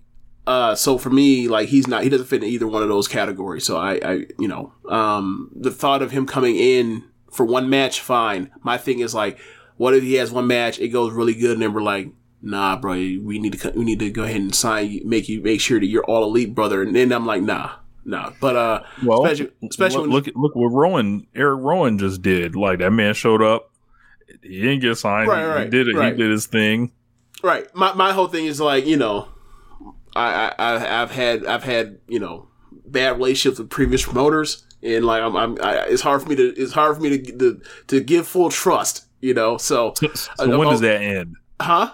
when does that end never that it, it's just like Bitch, I don't, it, I don't think I'm ever gonna life. trust Rossi or Tony Khan. Scarred for life I don't think I'm ever gonna trust either one of them. Nah, man.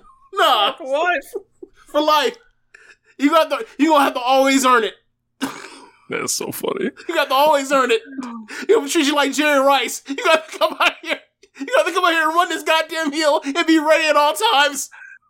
you got to be ready to go Uh, but yeah, uh, we'll see. Like if it's one match, fine. Because you know they also they also did the one match thing with like uh Nick Gage, for example.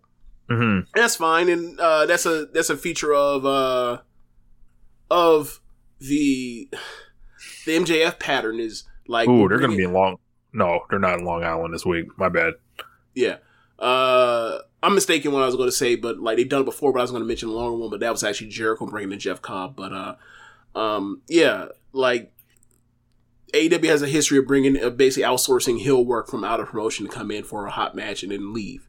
So um, yeah, uh, this could be it, and I hope that's kind of it.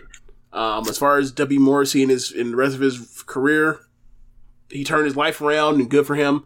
Um, I have not seen any of his stuff since then, but you're right. Like I've, I have seen the physique change. Like he definitely has, um, put in some work. So good Yeah. for him. Um, then we had like Jericho Appreciation Society cutting a promo uh, with Eddie Kingston and Santana and Ortiz. This was like, I, I I don't know if I was like halfway paying attention or whatever, but this got really intense at the end of it. Yeah. Um, this uh, was a whole deal. Like I thought Angelo Parker was was great. Like they have tons of presence on the microphone. Uh, Jericho demanded an apology. Uh, Ortiz says he has something better, and he flips a bird to him. Uh, Santana does the same. Jericho turned his back uh, on the guys that knew him best, and Daniel Garcia, like sh- looking like a mobster with a with a damn wife beater and the Kangol on backwards, starts mocking Eddie Kingston's eyebrows, which was funny. Um, it was like, bro, you try to be hard, you got your eyebrows done, bro. Like, it's, it's like it's it's it's Daniel Garcia's best mic best moment on the microphone that I've ever seen. yeah you know um basically he's like lunging at them and, and act like you know he's saying what y'all gonna do? Like and all this other stuff. It was pretty funny. Uh eddie kingston says he hates all that sports entertainment crap. I agree. Um he said they're gonna get to chris regardless. They don't care if it's five on three. Jericho says that's the problem. They're not smart enough to realize it's five on three so he's they're putting a hit on him and they're gonna take him out one by one Eddie Kingston asked him if he knows, uh, you know, what a hit means. He said in his world, that means he ends things. Uh, Jericho says no wrestling company wants him. It's his last chance, so he needs to stand and do as he is told. Calls him a bitch. Uh, Eddie says he's not, you know, going to hit him or anything, but he can smell the fear coming off of him.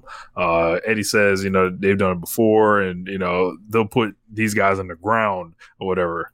Train killer Eddie Kingston, um, and he basically, uh, you know, tells Jericho they're, they're not prepared to do that. Jericho's backing all down, selling it wonderfully. So, like, you know, just more Jericho and King- Kingston magic.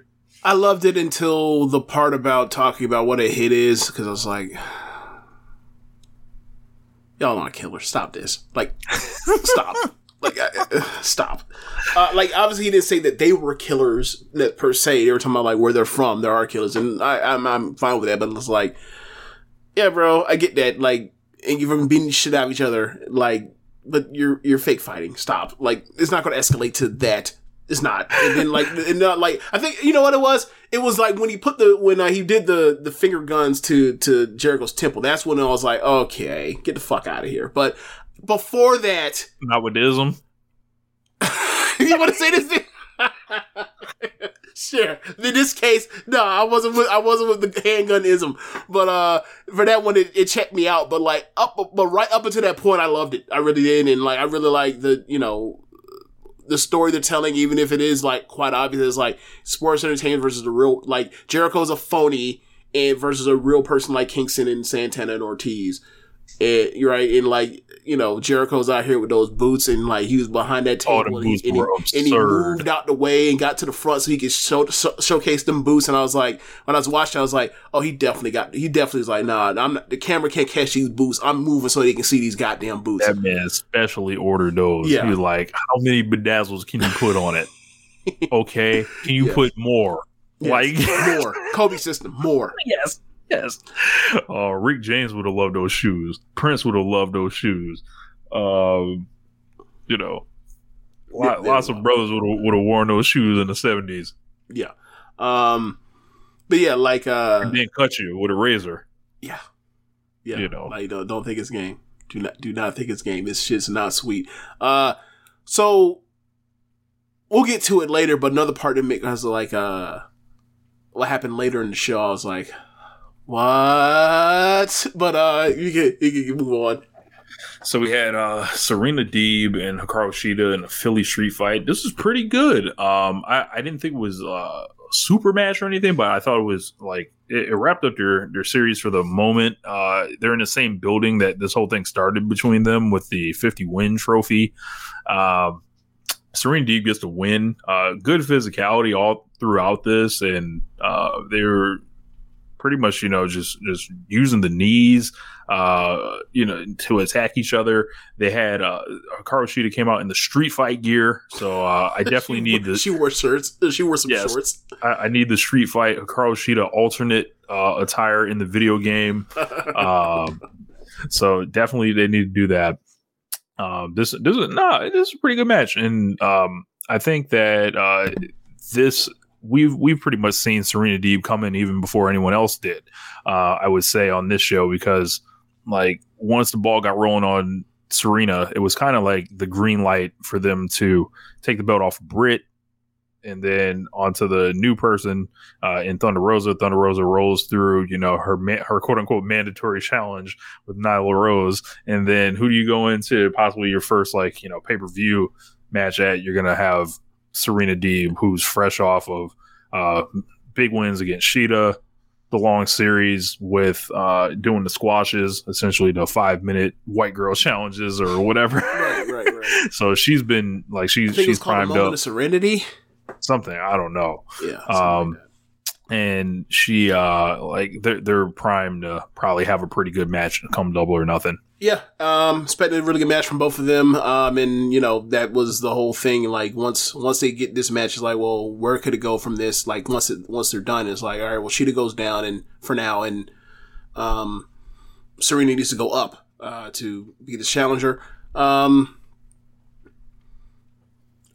I, think there's gonna be a lot more to this as far as like character work and promo stuff and and um, building on like attention and like making uh, Serena out to be a scoundrel uh, with Rosa compared to Shida.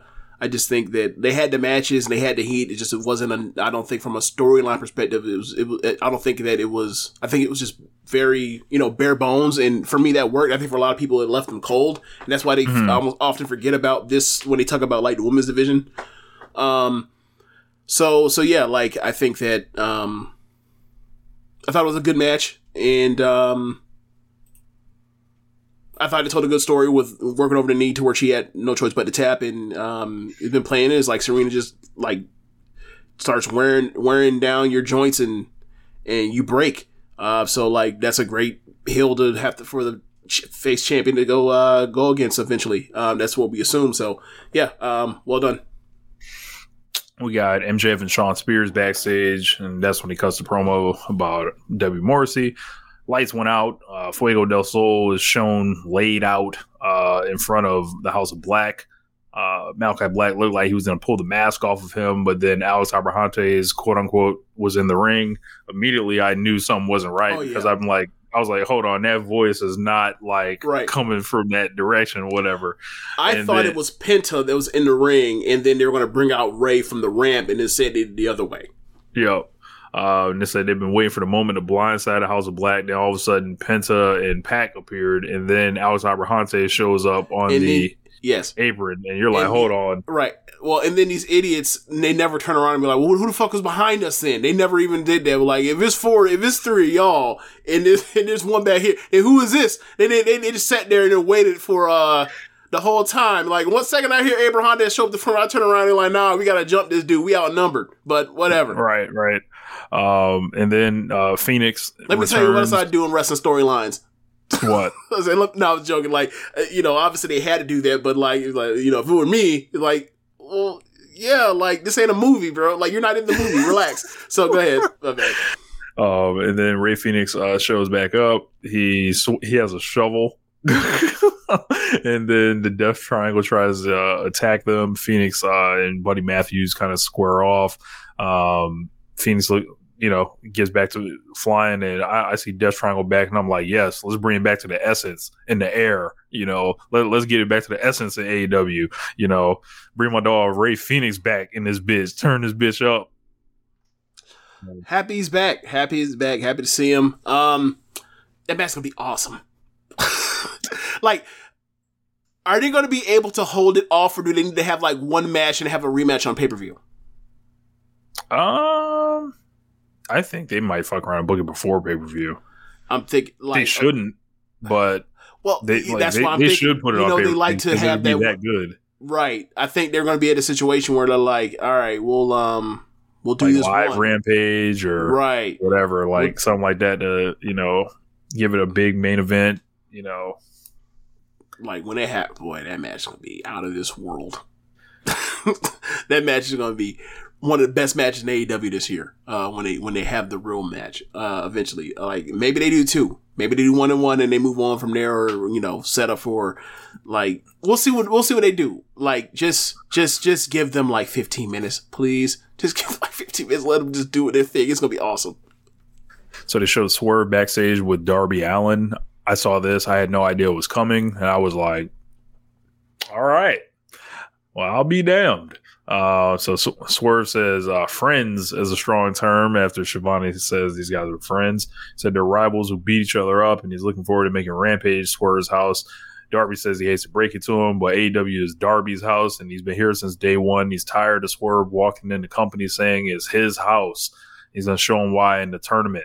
So Swerve versus Darby was booked. He had Undisputed Elite versus the Babyface Army of the Varsity Blondes, Dante Martin, Brock Anderson, and Lee Johnson. Pretty standard uh, fare here. Undisputed Elite hit like a four way uh, BT knee, trigger. yeah, BT trigger on Lee Johnson. Adam Cole doesn't even tag into the match until the finish. Right. It, and he has a whole bunch of tape on his shoulder the whole time. Uh, Yeah. So it's like, how badly, what kind of shape is he in right now? For like, That he man probably going through in it. match. And Going then, through it. yeah, yeah, yeah. So hopefully, you know, he can heal up some. And obviously, ain't too bad 'cause they didn't cancel the match, but like he did very little. Yep.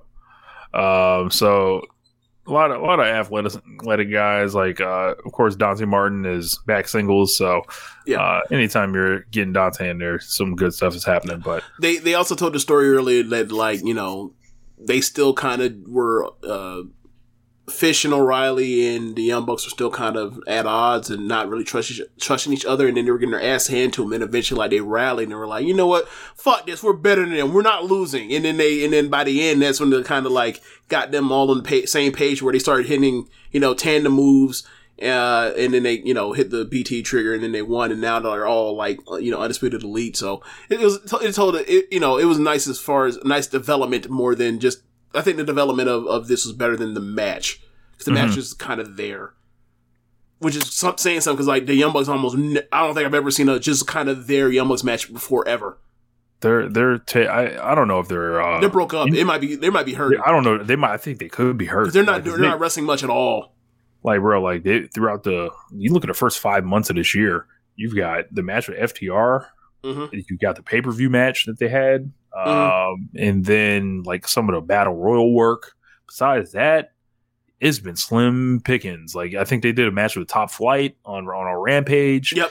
Uh, Yep, I think yep. we may have That's seen a, a- there was a singles Nick Jackson match with Trent, if I'm not mistaken. Uh, so they they've had a pretty light load this this uh So far five months or so. Yeah. So hopefully those guys uh can can heal up and you know get back get back to it. So uh always good to see the when the Bucks show Yeah. up. Or they might be saving some stuff until like the Omega thing. I don't know. Who knows? It could be both. Yeah. So after that, we got the TNT Championship ladder match: Sammy Guevara versus Scorpio Sky. And Sammy came out to the ring, or before Sammy came out, Scorpio met him in the entrance, started brawling with him. Uh, this had good energy. Thought the crowd was into it. And um, by the end, they were going nuts, but there was like tons of shit in this match crazy dives, bumps, and like there was a huge botch, like where Scorpio Sky didn't catch Sammy and Sammy Lynn directly on his fucking head when he did like I don't know what the fuck he did. He did a twisting six thirty off the ladder, that boy crazy. and it was like, what do you expect that was going to happen? Yeah, Like I watched it. I watched it. You know, on on uh, Saturday. And I was like, I watched. I'm like, oh fuck, he just dropped it. Oh, I was like, oh shit, he just landed on his head. Because like he landed and then like his head and his head would lash and the back of his head hit the mat. And then you look at him, he looks like he's like, you know, looks like it, it might be a situation where he might be, you know, not a little loopy at, le- at the least. I'm like, fuck.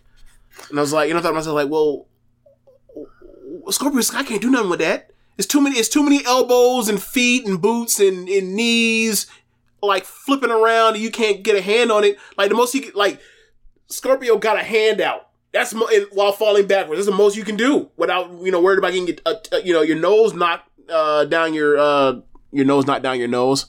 yeah. no, your nose not down your sinuses. Like so, I was like, I, can't, I can't, I can't be mad at Scorpio. What the fuck is supposed to do? Is like that's on Sammy not to do that move. He got to do something else. Otherwise, he's gonna, you know, his brain's gonna be a slushy.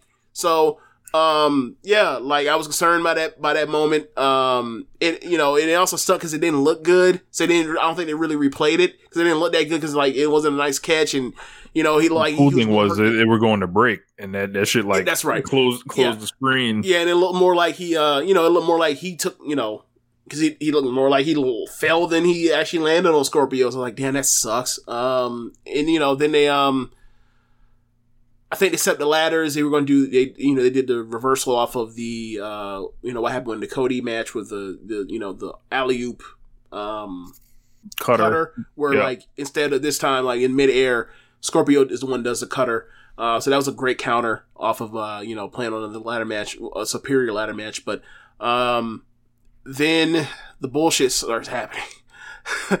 All the run-ins and like you know more setting up of the mixed tag that I don't care about. But It's like, bro, Um, like I thought we were gonna get finally like get these like these two have been like marred with run-ins this whole feud, and I was like, damn, like can we like get these two to by themselves? But like, I think the crowd like actually liked it, and oh yeah, they were hot for the fighting. I it just for me, I didn't care. For me, I, it made me check out. It's like, uh, oh, we're not going to figure out who the better man was or better athlete was. Okay, great, cool, whatever. I mean, I'll say, it's, you know, you can just be like, well, it's a ladder match. All you do is going up and grabbing, you know, grabbing something. Like, but like, no one, no one got beat. No one got beat or in that kind of way. It's like they did that stuff. They did the, they did the spot that I thought was kind of neat, where like the opposite, uh, per, the opposite women were on each other's shoulders and whatever else. But shit got knocked off. Uh, then and then oh, oh they brought out the barbed wire ladder, which is like Scorpio does a spot on the gets gets thrown on the ladder, and then Bro, like his back shit. doesn't come up like nothing rolling. It was like oh, so it's fake. Okay, whatever. Like I don't I don't it doesn't really bother me if he's bleeding or not, right? But I was like okay, so like but I understand like. You know, it's like when people when they start when they fixed up Hell in a Cell, where people don't get cut up with it, right? It's like Mhm. like I know what you're going for. I don't need blood to, you know, to to to be like, ah, you know, see how real it is. Like I don't care. So it's fine, right? But then after that happens, Sammy sets up the ladder, uh, sets up the, the barbed wire ladder up against the ropes, and they end up in the fi- at the end where uh the ladder, uh, they're on, they're on top of the ladder in the middle, um, and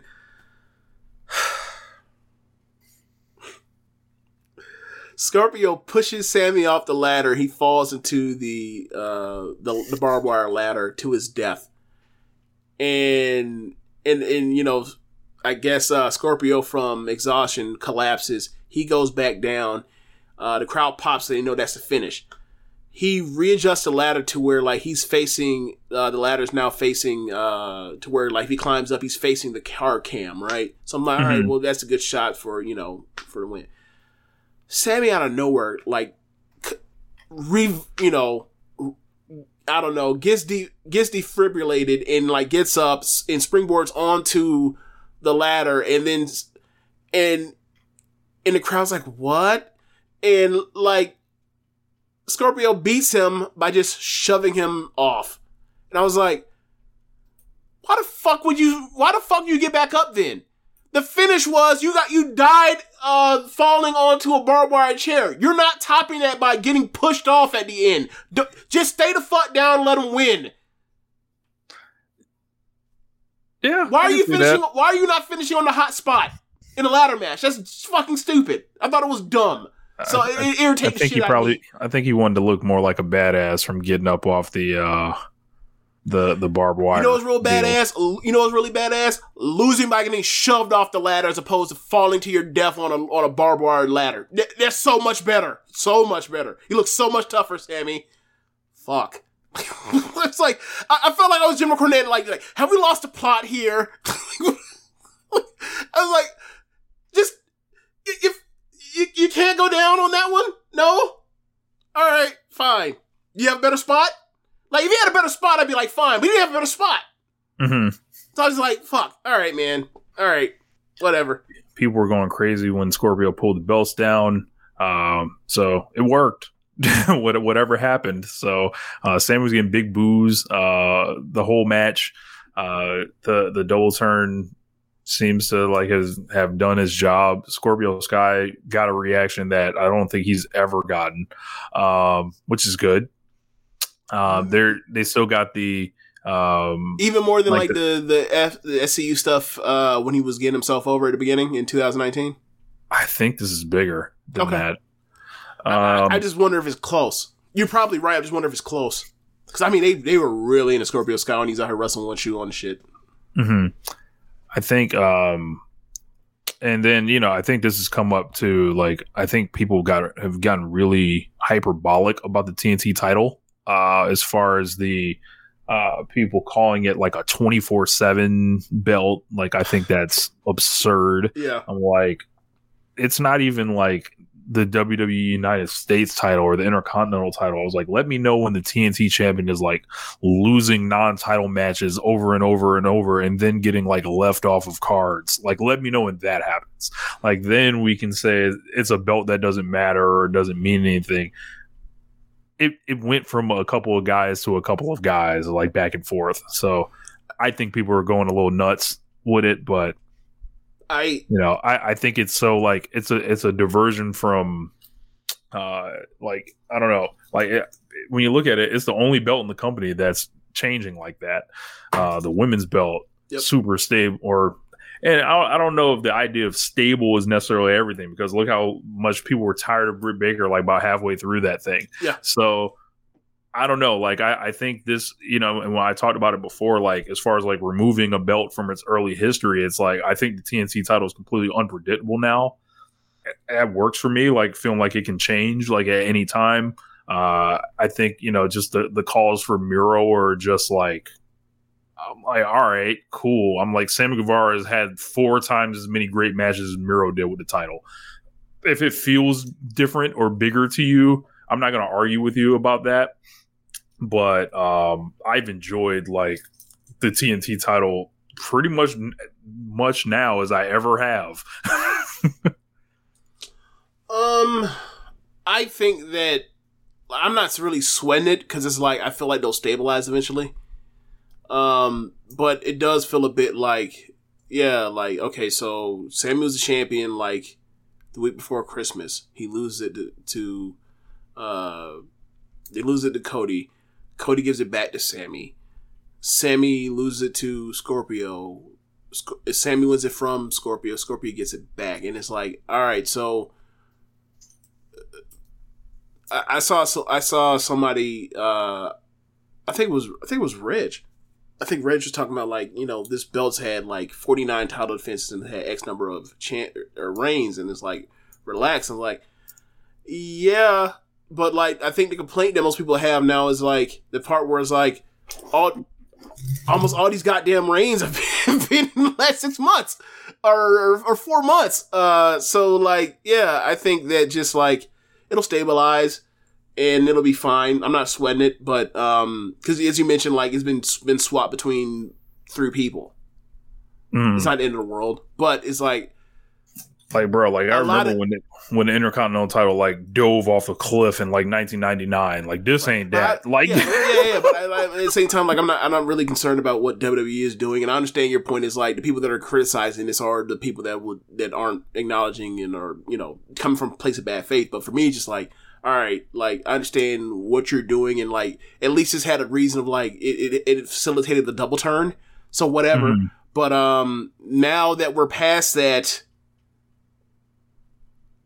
Can Scorpio please hold on to this fucking title for a couple months? Like, I don't need to see another title change every three weeks Mhm. on average.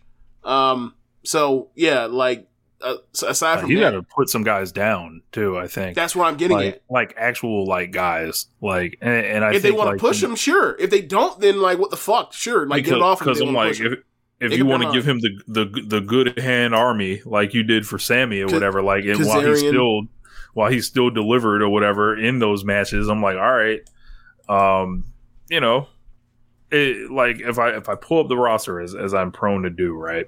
Like, can I count on Scorpio Sky beating? Like, eh, how many people can I can I count on him? Like, you know, Mm-hmm. getting getting a win over So, like people that are heels that are out there that that have like name value. Like, Mhm. can I count on him? Like, say say he runs into Jericho or something. Can I count on him beating Chris Jericho? I don't know if I can. Well, well, how about this, right? Before he became the TNT champion, if I told you it was going to be babyface uh, Scorpio Sky versus Lance Archer, are you expecting? Are you picking him over Lance Archer? 'Cause I wouldn't. have. I don't know. Only because Archer is like a monster of the month type person. So maybe. And, and if and if like- Scorpio Sky's not cha- not the uh, champion, he's like the babyface that like gets fed to the monster. hmm Yeah, I, I would I would have to look at the roster, but I feel like I feel like they got to make a statement uh, with this. Like they they they did what they did. Like they have a chance to give him someone that's or give him like a, a row of bodies. Like how you know they were like, yo, we've got um you know we got these people lined up for Heyman to ensure that you know he's gonna be looked at in a certain way. Mhm. It's like all right, like like I want to see see the heels that are around. Like you know, like what, what's Adam Cole doing? Adam Cole can come over here and lose the Scorpio Sky. Like Adam would they Cole's do that? Scorpio Sky. I don't know. I know Like- they're not doing that. So it's like, what are we doing? Like, Right. are we gonna go with Frankie? Like, and then like, are we doing?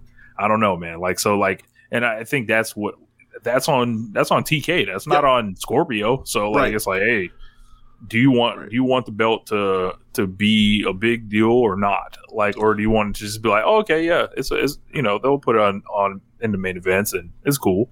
So but my question for you is this, right? How long can they hold off people like Ricky Starks, Jungle Boy, uh, Swerve? How long? How long can they hold those people off before they get to that?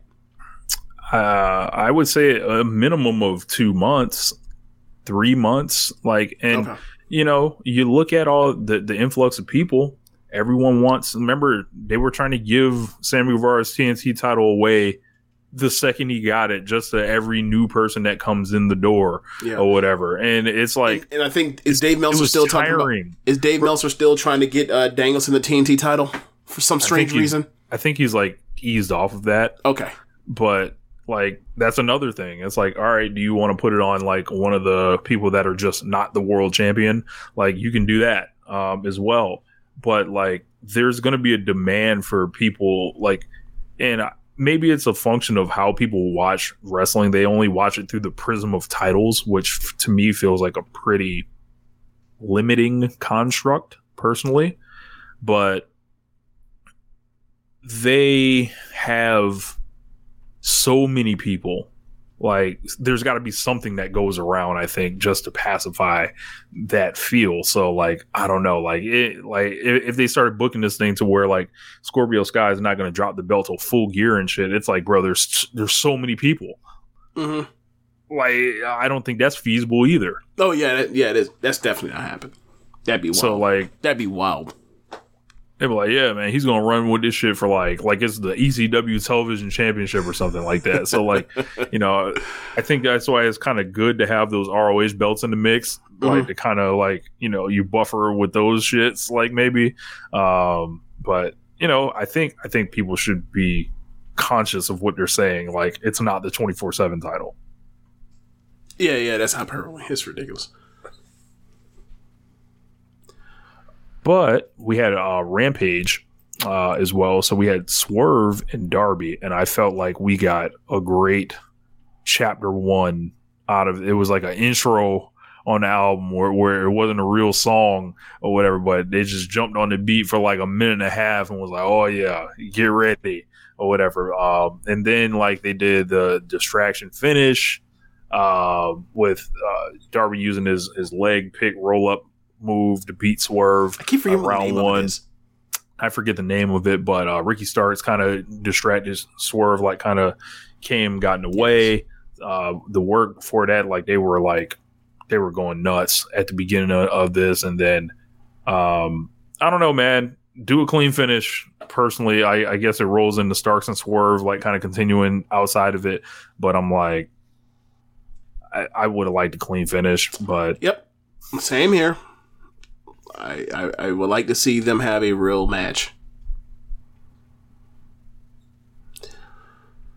Um, yeah, uh, but still a very good match. I wouldn't I wouldn't go great, but very good match for the time it was given. And you know, I was deflated by that by that uh, finish with Starks coming off commentary to walk up there and like Swerve caught the the good old fashioned Triple H or not Triple H NXT distraction finish. Yeah, I gotta I gotta tell him to be more aware of that. You know, Yeah. like hey, if they try to like distract you, like just focus on the opponent. Like, Yeah. you know. So I guess when you're in there, it's different. So like, you know, I get yeah, easier said than done. right? so uh Swerve was really over. Uh Darby was really over. So uh what do you expect? After that, we got Jade Cargill and the Baddies against Willow Nightingale, Sky Blue, and Trish Adora. I heard someone point out that Red Velvet and Sky Blue have to fight forever, literally, in this promotion. Like they need to be like Sub Zero and Scorpion, uh, Red versus Blue, Bloods versus Crips, you know, something like that. So, uh, forever is on. Um, yeah, this this is a nice this is a nice little match. You know, it wasn't didn't go too long, but uh, we got the the entrance like with, with the baddie section. Like eventually they're gonna get matching gear. I'm sure that's gonna be uh, that's gonna be a cool thing when it happens. Uh, but I, I like the team.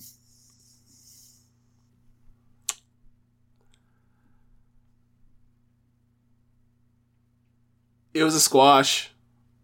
It was fun. I enjoyed it a lot. I'm trying not to get fined or fired.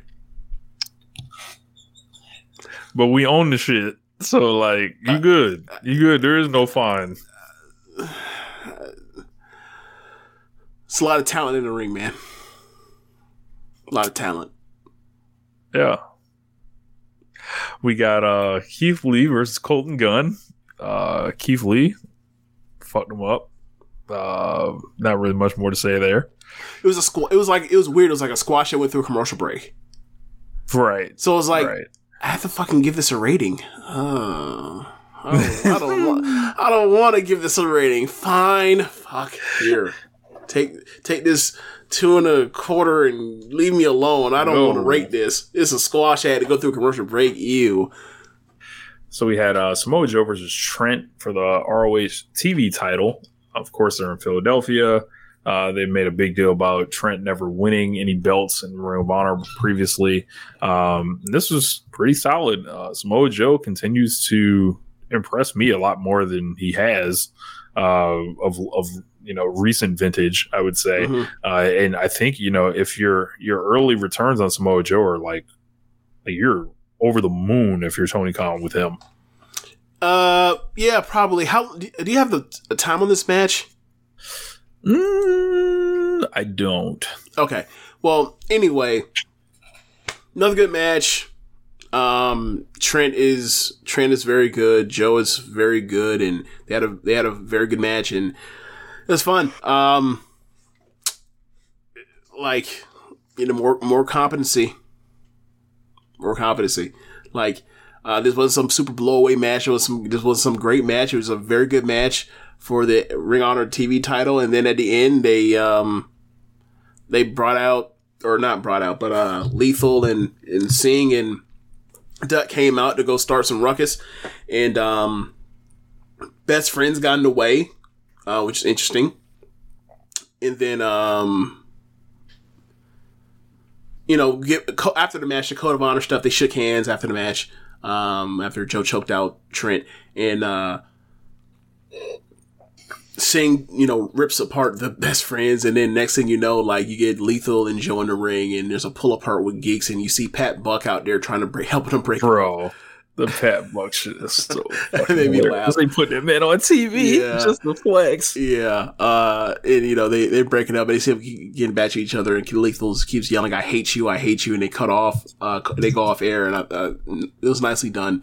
Um, I wonder what this Samoa Joe best friends thing is going to be, because like you see that they're now about to make an odd couple thing with, um, with Danhausen and and, And Hook. so it's like you put him over there, and that'll work because of just the sheer absurdity, right? So like with the other, right? So with the other guys, it's like all right, like you can do that more like they're working with Joe against like Lethal Dutton singing whoever else they come up with, and that, and that, that was fine. Um, but it's like if if Danhausen had been there, it'd been like, what the fuck is Danhausen gonna do? so uh, so yeah, like it, it you know the Ring of Honor stuff is is um, they're they're putting that into play now, so it, it's starting to starting to see where that stuff's going to spread out to.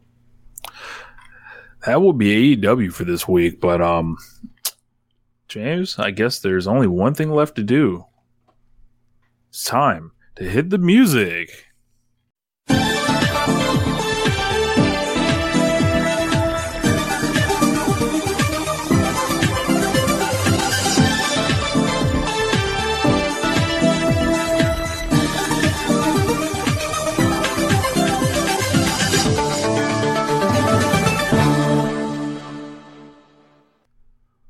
All right, so Stardom Cinderella Tournament Final, um, 2022.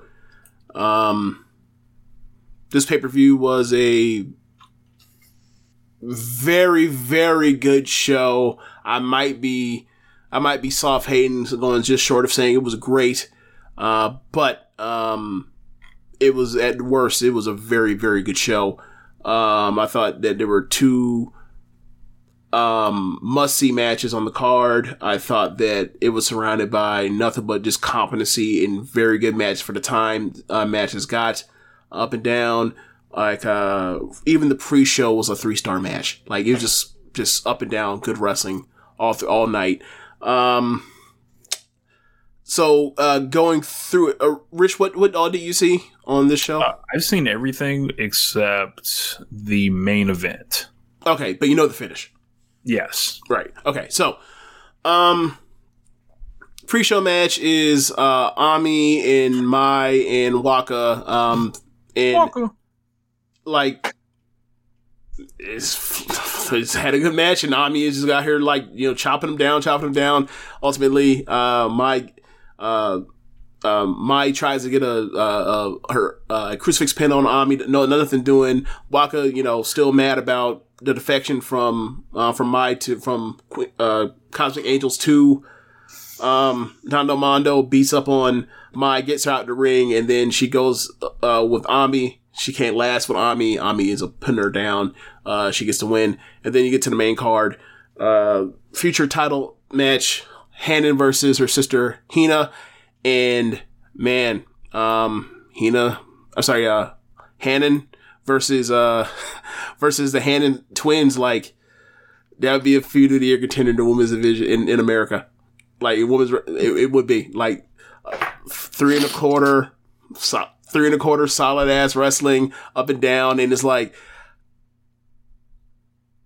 I know that there are, I know that like we could get this on a consistent basis here. It's just like is not there's no really no real place for this or just like consistent good ass wrestling and hard hitting and and all that kind of stuff and it's not like flipping and flying and it's just like simple basic wrestling. Like I know that's that's somewhere around here and I know I know there's places that do that uh, I'm not trying to disparage it but it's like just to see like Hanan every pay-per-view come out in the opener at 17 years old uh wrestling you know, a, a 28 year old home ec teacher wrestling a 15 year old, wrestling another 15 year old, wrestling another 17 year old.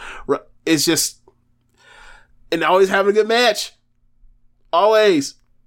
It's just, it's just, um, it's just fun to see. A good, there are like, few a, safer bets in wrestling than Hanan just being rock solid at the beginning. Yeah. At this point, yeah. Um, and like, these aren't some super long matches. It's like some eight. They're always like these seven, eight minute things. They're just fun. Um, and they sell their asses off and they hit the shit out of each other. Just, just good wrestling. And, uh, like, I do like the, I, I am glad that, that Hina's back. Like, I, I, in the ring anyway, I've always liked Hina more than, than Rena, even though Rena's more of a, more charismatic and more of a shit stirrer. Um, she's just like more technically equipped as far as like getting in and out and trying to like work a submission and stuff. So like, yeah, I, you know, they're twins and obviously they're fraternal twins, but like they have different games and all kind of stuff. So like, it's really, it's gonna be interesting to see like how, where these three sisters go if they all stick up with. It's like, all of them gonna be at, at worst very fucking good. Cause you know, they're already having good matches. Just relying on their, just relying on themselves. So, Um, yeah. Uh, next match. Uh, the first semifinal, Hazuki versus Koguma. In this match, Oguma. Yes, and this match was so goddamn good. Like this match, the kind of good was like, I can't get away with giving this three and three quarters, can I? in six minutes, can I? Can I get away with that? Can I? Eh, I'll just give it three and a half. I ain't trying to hear nobody say um, you know, I'm some starting mark, even though I am. But whatever, I'm not. I'm not going to do it. But uh, yeah, it was. It was so damn good, and Koguma starts off with you know the bear posing stuff. Hazuki, you know, it's like I'm never doing it. Stop it. Knock it off. Uh, Hazuki starts just wearing her ass out, and then Koguma keeps coming back with, with flash pins. Hazuki seemingly has the match uh, in control, and she goes uh, and, and goes for a uh, a code breaker, and then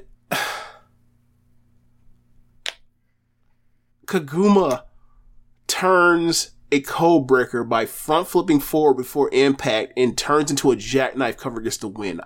I love this fucking finish. I loved it. Like, you know, we talk about what we just saw with um FTR in their match and like, you know, the Bret Hart wrestling and high speed wrestling and like the the the being able to beat somebody with a cradle that doesn't feel contrived and feel and feel like it was an earned victory. This was that. And they did this in six minutes, and it, it was a, a lot of high speed elements, but it didn't feel like an actual high speed match. It felt like a competitive, fully formed match in like six minutes where like, like at the end, no one had to go to levels of desperation to, uh, to be bested and finished, but somebody won with, someone finished the match with skill and guile and craft and, in deafness. And I thought like, I thought it was great. And like, you know, I, I, I did like the part where like there was no there was we were under no illusion that Hazuki was gonna turn heel on her friend of you know because because she lost the match she was supposed to win. It was just like, oh, you got me. All right, congratulations, go win the fucking thing. I, I really enjoyed the hell out of this match. I really did. Yeah, this was cool. Um, I was um, I was impressed by Hazuki, just like the way she flew around the ring uh, in this. That really stood out. And uh, if you're gonna heat like basically get Koguma ready for the the final. They were gonna keep both of these matches like relatively short, and we're gonna get to the next one in the another minute or so. But um, this is how you do it. Um, like James said, it was just like uh, at the end.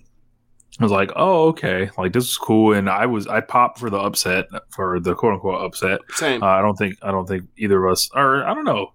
I think we picked. Oh no, yo, I think we picked Hazuki Mirai. I think I picked Mirai to win. But um, yeah, yeah, this was this was I, I love the bear. So yeah, um, bear time, Biff. so next match, Natsupoi versus Mirai in Natsupoi is what five foot nothing, four eleven, maybe like a buck ten, and Mirai is like five four, probably like hundred and thirty pounds they got Natsupoi listed at 4'11", 103. Okay, one oh yeah, there you go. What for? Damn, that was that was wildly like close. That was scarily close. uh, but uh, so just she's so much bigger than her, and then like at scale when it's like four inches when it's like you know six foot versus six four looks on TV looks big, but like at scale when it's like four inches and like these people are five four and five foot like or sorry five four and four eleven, mm-hmm. uh, it looks even more like a, of a difference. It looks like six inches of di- height difference opposed to, and man, like that's point I didn't give a fuck about none of that. She she she she took that she took this fucking match and and just like I, am going to get the heat on you. I don't give a shit how much bigger and stronger you are than me and taller. I'm a, I'm gonna wear your ass out, and you have to work from underneath in my in, in my match to get you over. And it fucking worked. Uh, yeah. Um, the rice fighting back from underneath. She just holding on, holding on, holding on, and uh, she is able to get a uh, a uh, she ends up after getting her arm hurt, she ends up hurting uh Natsupoi arm, and she keeps like ch- going back to that ch- chopping that tree, and the tree being the arm, not the leg this time, but keeps going back to the arm. And eventually, is able to get her. uh You know, she ends up getting a hoverboard lock, and then eventually, she ends up getting, um, you know, her uh uh Mariah. I'm sorry, uh uh. I forgot what she called. It's spelled like uh Mira Mare, but it's Mira Murray, I think, something like that is how it's pronounced. But like her finish, like basically like a uh you know a Kimura uh variation, and like man, like Natsupoi had no choice but to tap out, and like I was like, wow, okay, they're really doing this. Like they're about they're they're gonna they're going to you know presumably make Mirai the, the you know the Cinderella. That's crazy. Like they're really pushing her, and that is really cool. So Man, uh, I guess we'll. I was gonna say like, well, we might as well wait until. I guess we'll wait like yeah later in the show. But what do you think of the Natsupoi and Mirai match? Uh, this was cool. Like another like solid like match. You know, leading up, um, like going up on an incline uh, for this show. Like it wasn't. Uh, I don't. I think they can have a better match. Obviously, yeah, yeah, yeah. like in it was like eight minute thing or whatever. Yeah, it was like it didn't go too crazy or anything, but it wasn't like some standout match either. Like it was, it was perfectly fine. I thought it was very good, and that's it. I'm not writing home about it or whatever else. Uh, so um, after that, then you get the the multi multi person uh gauntlet match, sixteen gauntlet match. Um, a lot of shit, a lot of people in. Uh, stars ends up uh starting out with. Uh, I can't remember. Uh, so I think Stars ends up starting out with uh the Momo in in Momo team. Momo ends up beating beating them, or maybe it was Cosmic. Not Cosmic. It was Cosmic came out last. I can't remember. I Bro, just I'm can't remember. always confused when these gauntlet match ha- Dude, matches happen. Ba- basically, at the end, you end up getting uh, you end up getting Del Mondo, who came in second to last, versus Cosmic Angels, who came in uh, last, and it comes down to uh, Tam and Giulia, and uh, Tam gets Giulia outside on the floor, and like Giulia, Giulia, uh. She she hugs the post to hide from Tam. And then Tam comes over the top over the corner and tries to kick her off and try to like, you know, nudge her off. And then uh, she extended herself so much over the uh, top turnbuckle that Giulia grabs her ank- grabs her by the ankle and then comes to the apron and basically pulls her over the top rope to the floor. And then Right. um, they trade a little bit on the uh, tr- uh, exchange strikes a little bit on the on the uh, apron. Uh, Giulia hits her with a big knee, and then um, she goes to hit her with a glorious driver. Um, um, Tam basically floats over, gets behind her, hits her with a German suplex, and Giulia melts off the off the uh, apron uh, to the floor. So um, uh, Tam is getting to win. She she celebrates with uh, Cosmic Angels, and then um, they said like uh, the promo was uh, some of the lines of like you know we've done a lot of losing without saying like because of Waka, but like we've done a lot of losing, but you know you stuck with us and you know keep believing in us and you know we're going to turn this thing around. And uh, then uh, a new outcome- gang emerges. yes, uh, another another faction. Um, Colors comes out. Uh, Colors is um, what's left of uh, at Rest Girls after they close shop for pro- professional wrestling, right? So, um, so there's four of them. Um, one okay, so the leader name is Saki, just Saki. Uh, she, I think Ah. she, yeah, I think she's been around since like 2012. She's their number one. I, I, I haven't seen her wrestle before. I, I heard she's very good. Like she's in, she's gonna be in Nomads. Like that whole, uh, hmm um, yeah, you, I have to tell you about Nomads. She's gonna be in Nomads. so like, I, I, you know, they picked her out, you know, to be in it, I'm assuming she's very good.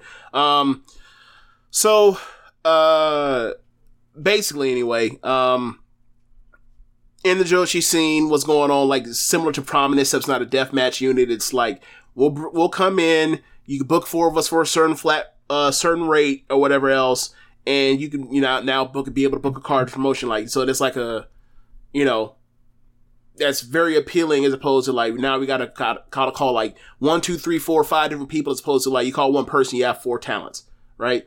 Um, so like they've been doing ice ribbon, um, trying to think where else have they been. Uh, I know Ice Ribbon for sure. Um, and they're also a, f- a few of them are going to be on New Blood, um, New Blood too So like they're in for now. Uh, so um,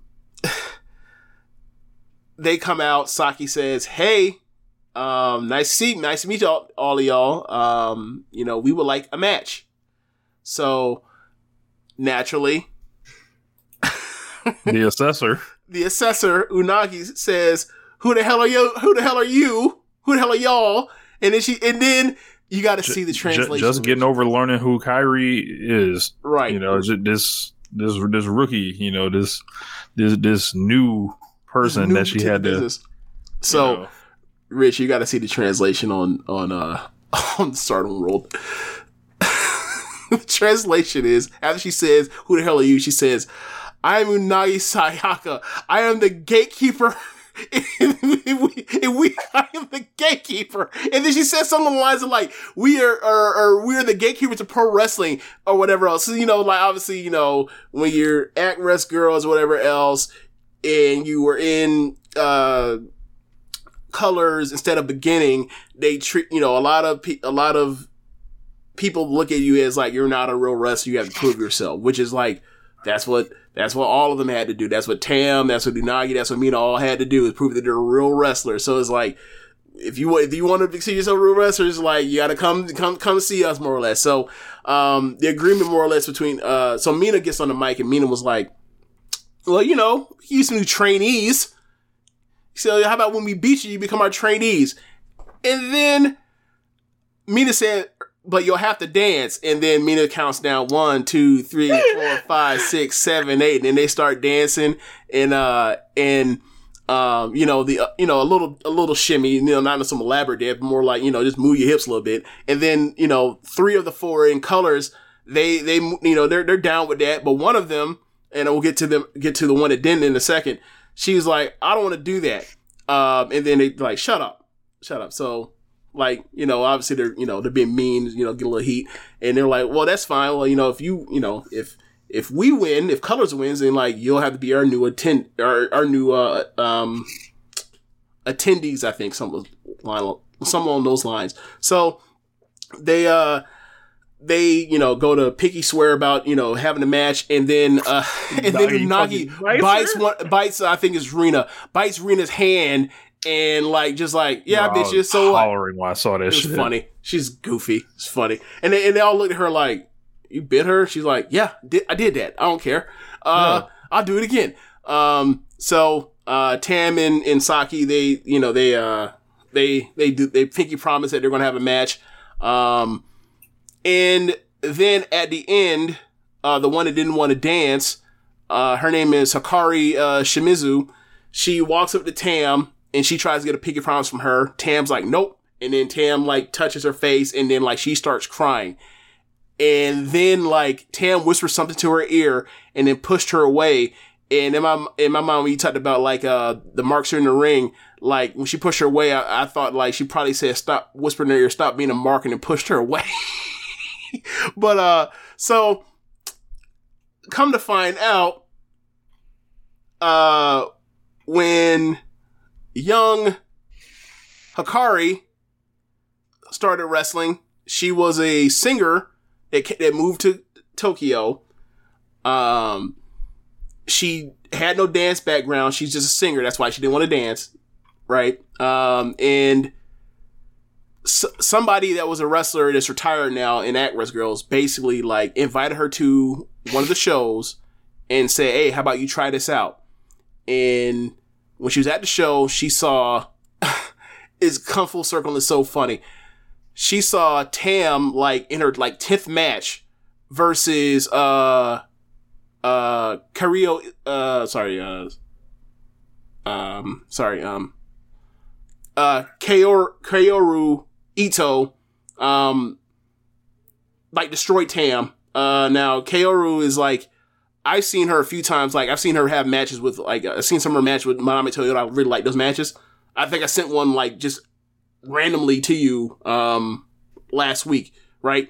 had no idea about this till uh, the other day about how like this match now influences one woman, and she ended up joining because she was she was uh you know inspired by Tam that she had this kind of heart to get a beating from you know this this uh you know all Japan women's wrestler, and her debut match was against Tam. So like she got in the ring and like you know Tam basically left a few months after she debuted uh to go to stardom. And like now you know she's in you know she's here now. And like you know she sees tam you know this inspiration and she started breaking out crying she's tam. And i was like the tam influence man.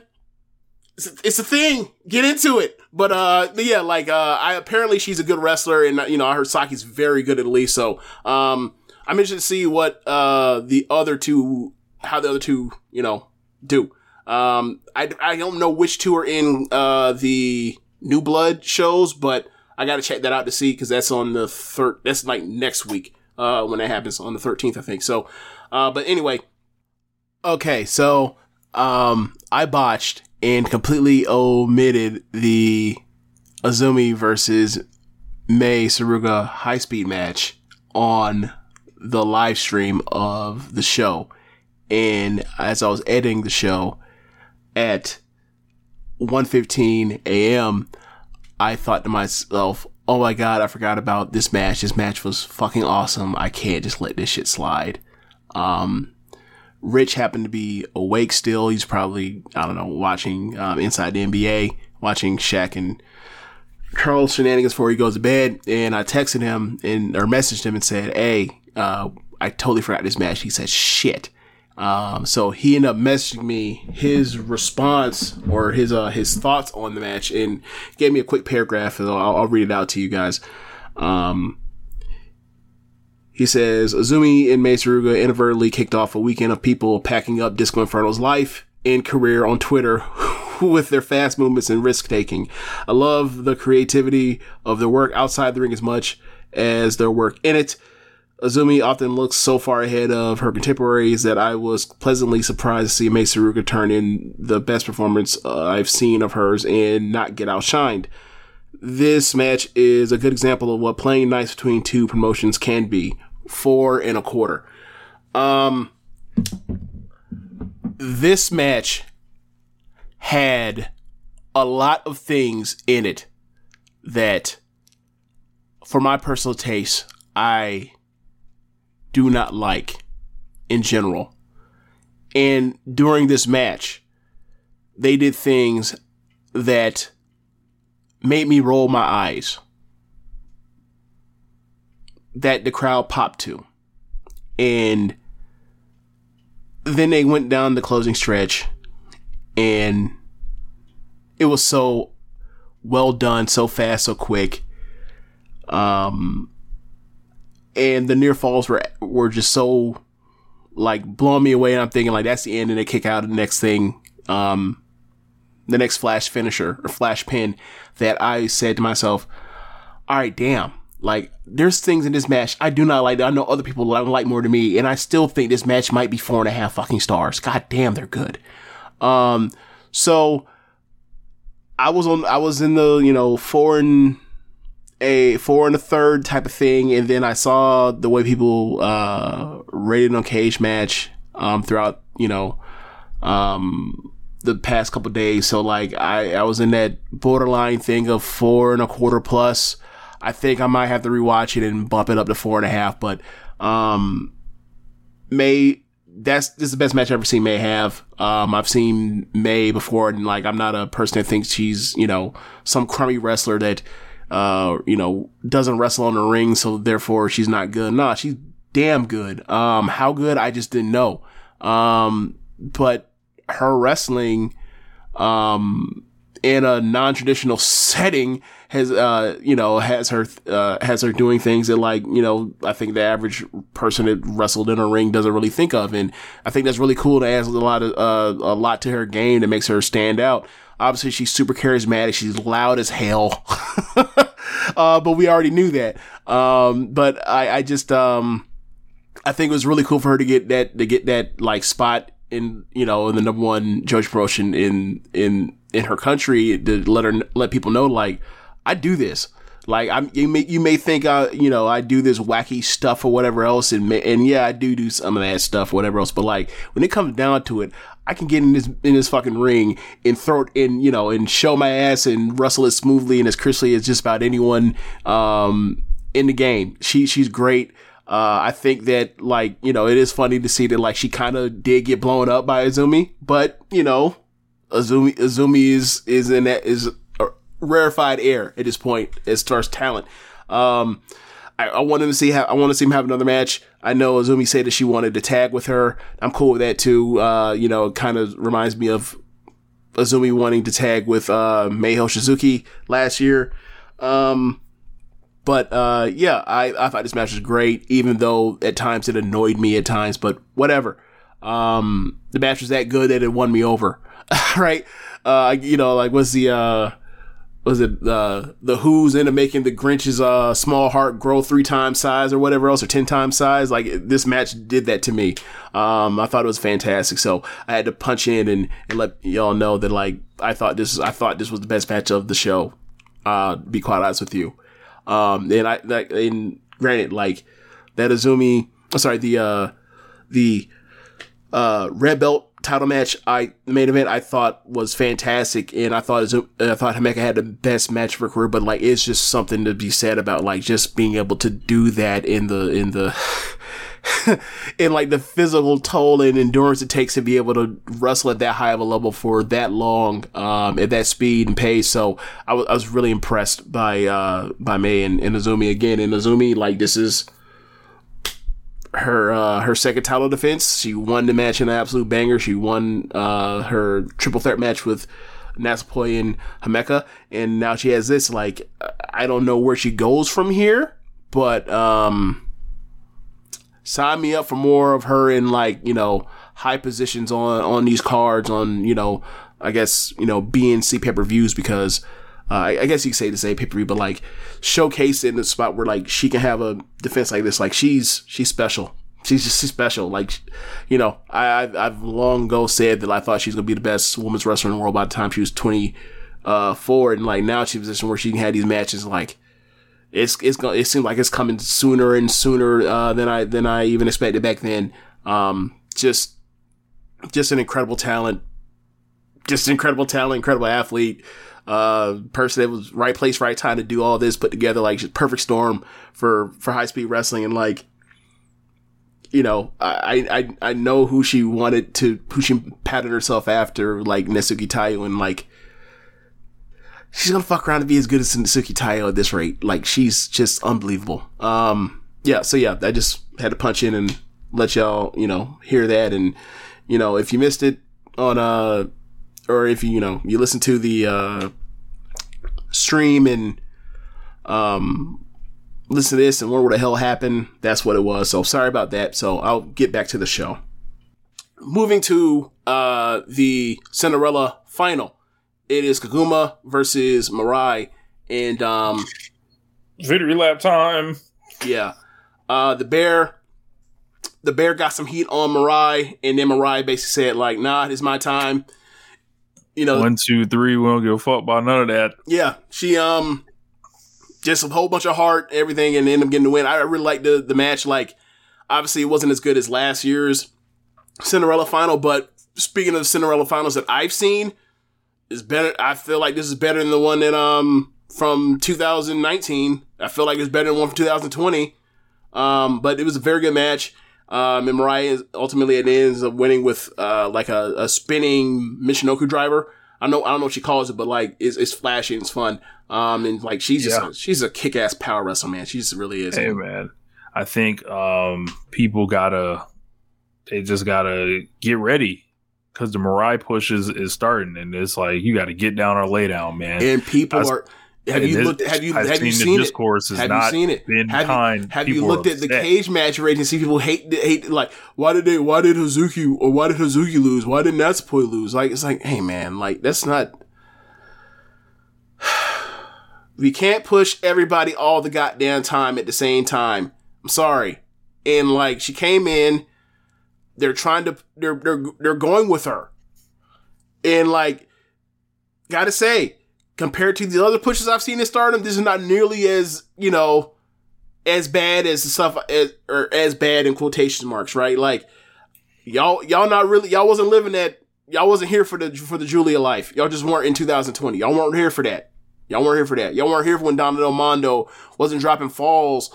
Uh, when Shuri, Maika, and Giulia wasn't dropping falls until Grand Prix, and they showed up in January. What are, what are we talking about?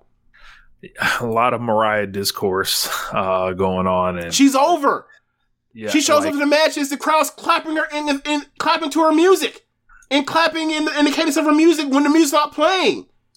I'm not going to take that route. Would yeah, like, I'm going to say like I had I didn't know who Mirai was before she came to Stardom, and yes, I'm a novice. Right. Feel free to tell me I don't know what I'm talking about or anything. But in the matches that I've seen of hers, they've just always been impressive. Each Right. each of them, uh, they threw in the deep end with Shuri, and we should have known then. It was like, oh, it was it was like four and a half or four and a quarter or whatever, and uh, like I think it was like it was.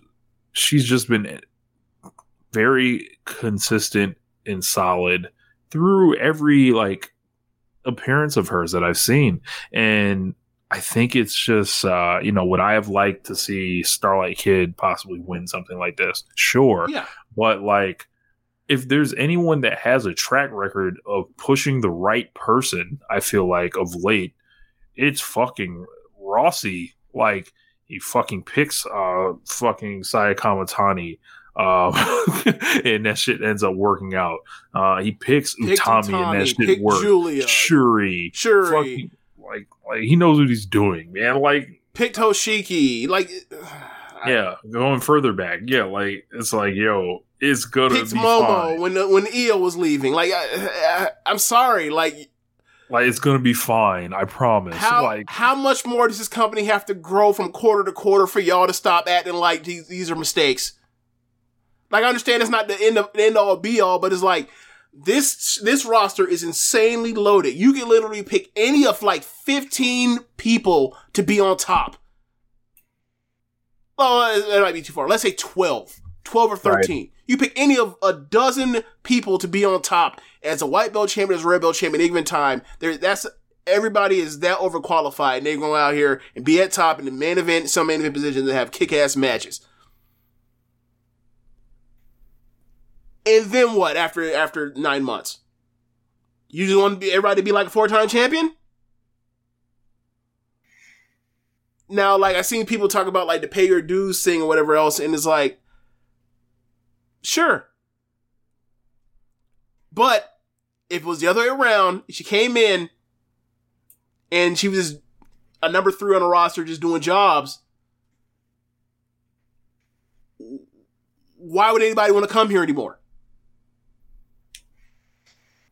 I just paid my dues. part of this is I just- recruiting. I just paid my dues for two or three years in Tokyo Pro and got fucking nowhere. Or no, not three years, like two years. It got nowhere. Now I gotta go somewhere else and and sit. Might as well fucking stay. If I gotta Yeah, start man. all over again, like, look, man, she's, she's they've given her the ball. She's ran with it and and, and, and got up, picked up a whole lot of yardage for what what they've given her. I ain't got no, I ain't got no, I ain't got, I ain't mad at her, right? Like if you had asked me, I would have preferred that uh that um Natsuko Hazuki won. But if any of these four had won, I've been okay with it because all four of them would have been good choices. Yeah, uh, I'm not seeing the downside, like especially like with Mirai's body of work that she's had in Yeah. just this short period of time. So if you want to try to like get somebody else up and running, because it's always about like like we know how this promotion works, and motherfuckers could be here today and then you're gone, like UGK Right. says. Right. Yeah, so I, I I just I, I didn't get it. Um the people that like don't or don't like her push, whatever else, because this is like this is nothing compared to like like this this is nothing compared to to what was happening with Utami and Giulia and Shuri. Nothing. Like Giulia has literally beaten everyone that's ever like gotten a pinfall over her.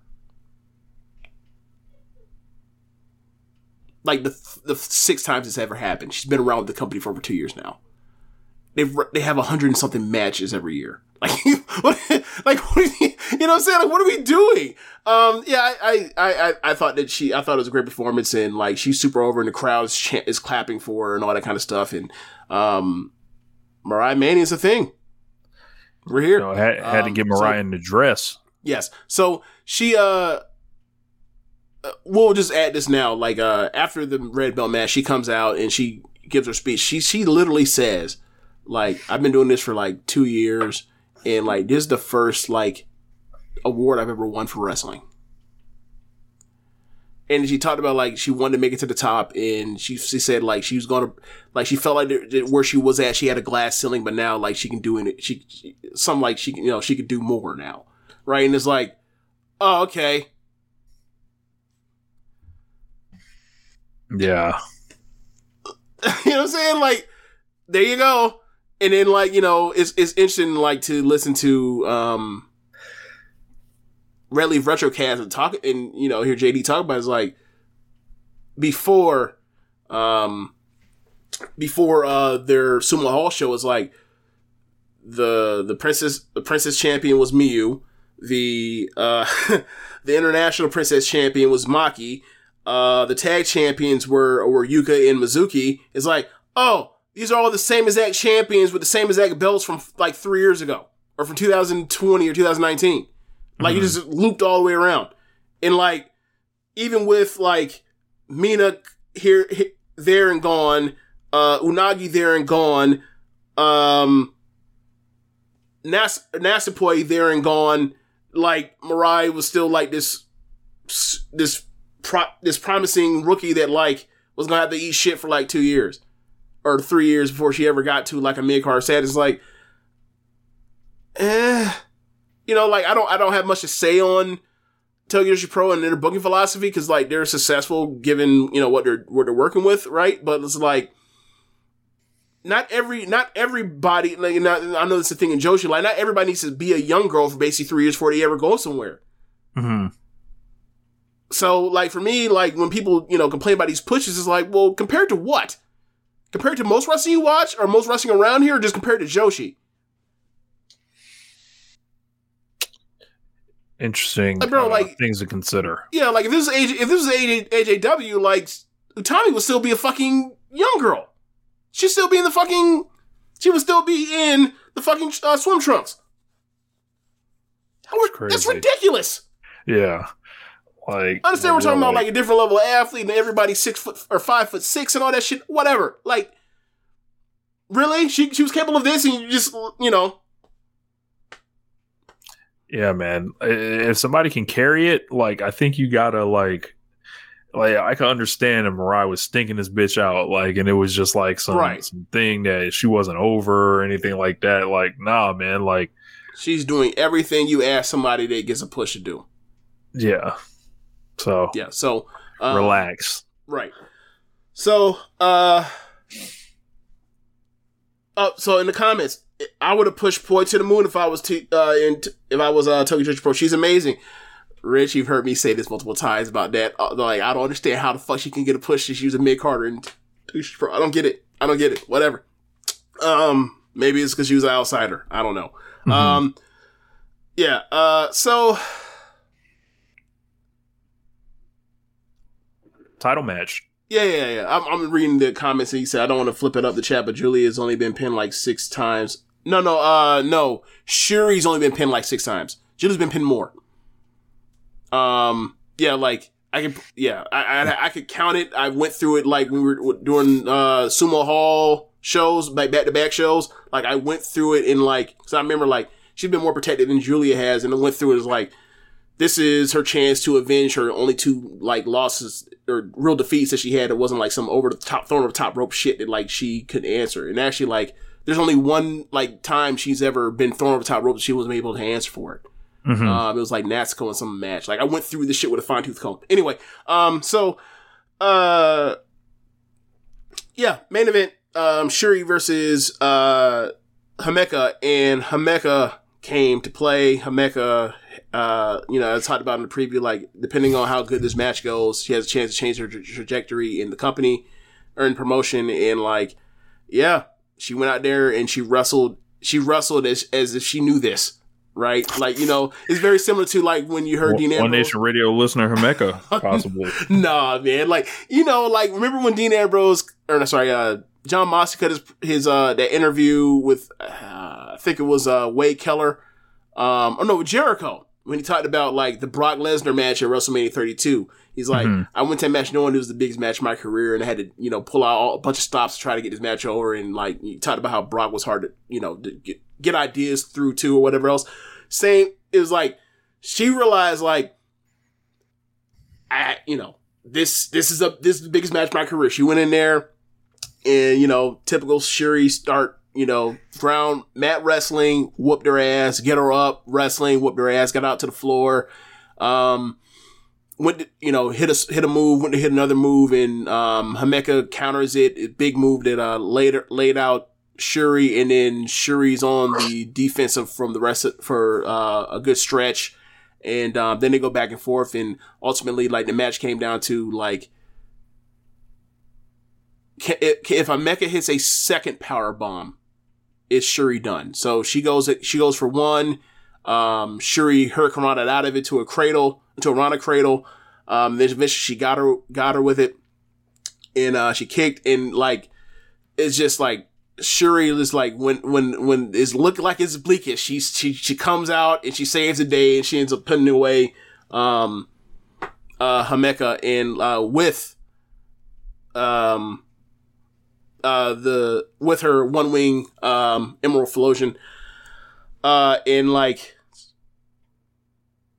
they should be proud of themselves. Like this match was really important for for Mecca. Mecca jumping off the top rope for uh she came off the top rope and hit a floor dive. Uh she came off the top rope and hit a hit a uh a big knee that I don't know how she didn't um tear her ACL on the landing. But then again, it's like you watch her how she bumps everywhere else it's like uh, I know how she didn't like. She's just like ridiculously like you know hypermobile and flexible and like, oh my god, uh, somebody's went for alley dunked the ball and then lost hold of the uh lost hold of the rim and like fell on their head. Oh, that had to hurt. Uh, but anyway, uh, um, rough transition back, but um, like Himeka is bumping for Shuri and like you know, like she's bumping like she's Natsupoi, except she's like ten inches taller than her, uh, or whatever, roughly ten inches taller, and it's like it's so impressive to, to see her and like you start seeing like the you know clubs versus kicks uh part section sections important exchanges whatever else. It's just really fun and um yeah like really happy that Omega came through like this and really really glad they had this kind of match. And at the end of the match uh Shuri said you know I know we're in different units but like I'm, I'm looking forward to seeing you grow um in the future and like Himeka came out with new gear and all that kind of stuff. She she pulled out all the stops and bells and whistles for this one. Like she really run, run out here and rustled like this was the match of her life and um just couldn't pull just couldn't get the W because Shuri's that goddamn awesome. Yeah, I'm gonna have to check that one out. That was the only one I didn't get a chance to uh, Yeah. see yet, but excited to hear it went well. Yeah. Um yeah, so this Thursday, um, pay per view in Fukuoka. Um, the main the main event and semi main event are you know uh, three Fukuoka acts challenging for the belts. Um, white belt match. It is Kamatani the main event versus Maika who's from Fukuoka, and then uh, some main event is tag team titles. Uh, Momo and Kid versus um, Hazuki and Koguma, um, trying to get their tag titles back. I imagine one of them, one of those acts is coming with them belts. I wonder who they who it is. I think for me personally, I would rather be. I don't know. Like I, I don't know.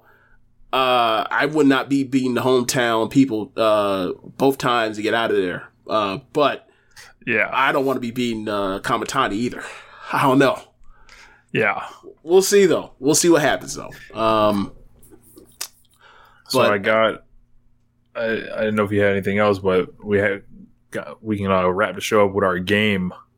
Oh yeah, that's right. Real quick though. Uh, so uh, you know, as customary when it comes to uh, the Cinderella winner, they get a wish. The wish normally is always the form of a title shot. Uh, she says that, or Mirai says she wants the winner of, um, of uh, Kamatani and um, in Maika, uh, and that'll be on the I believe it's the 26th of uh, June. But anyway, yeah, that's uh, that's Stardom this week. Next week, it's a lot of shows about to cover. Like it, Golden Week, man. Like, boy, Bring back the costume battle royal. Rich, I'm gonna send you the link. I want you to see how many matches are in this particular week.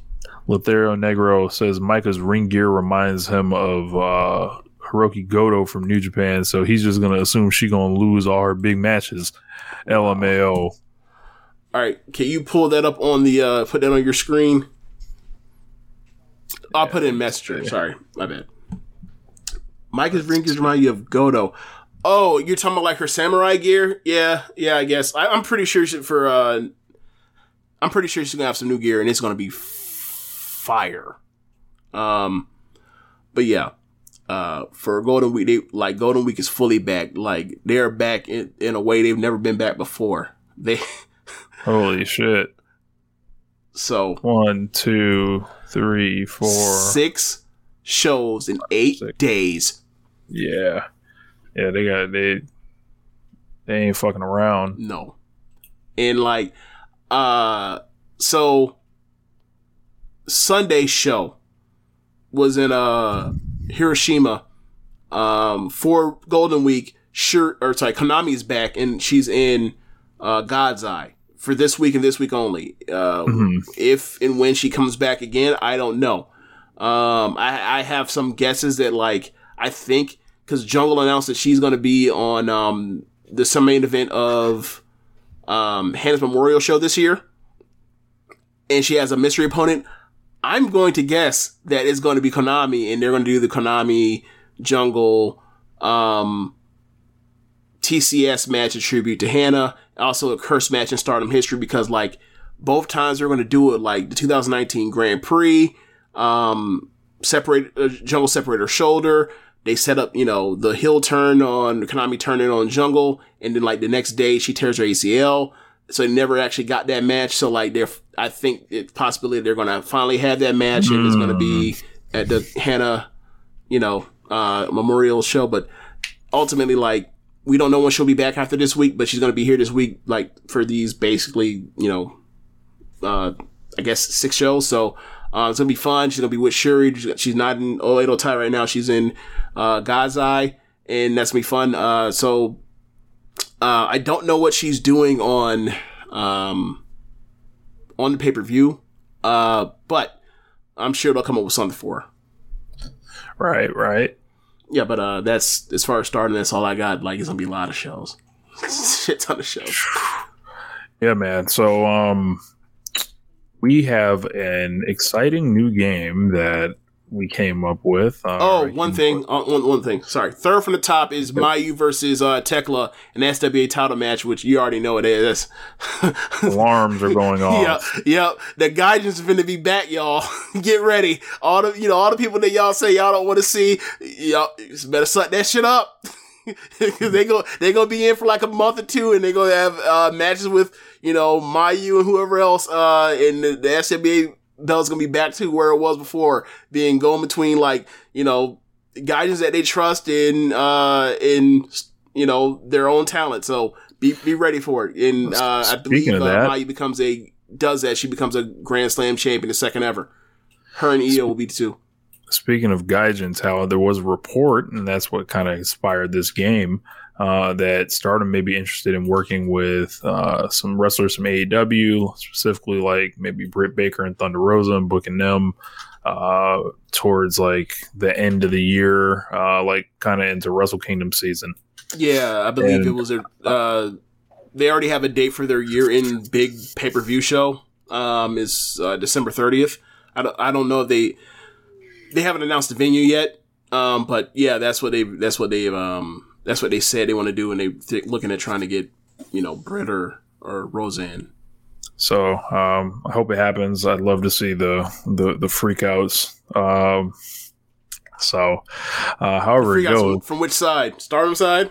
oh yeah, for sure, that'd be It's much so weird. Like this whole company has been this this company stayed afloat like from the exodus from Star, uh, like literally from like 2000 after after uh, Yoshiko breaks X face. Like they stayed afloat off off the strength of the Gaijins.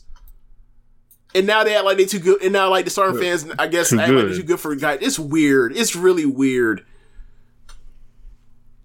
So um, they got me thinking. Uh, I was like, man, you know, Britt needs to open up the doctor's office that side.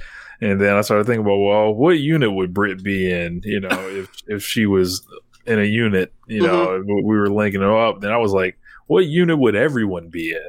Pretty much. Uh, what I've done is loaded up the roster for uh, the AEW women's uh, roster.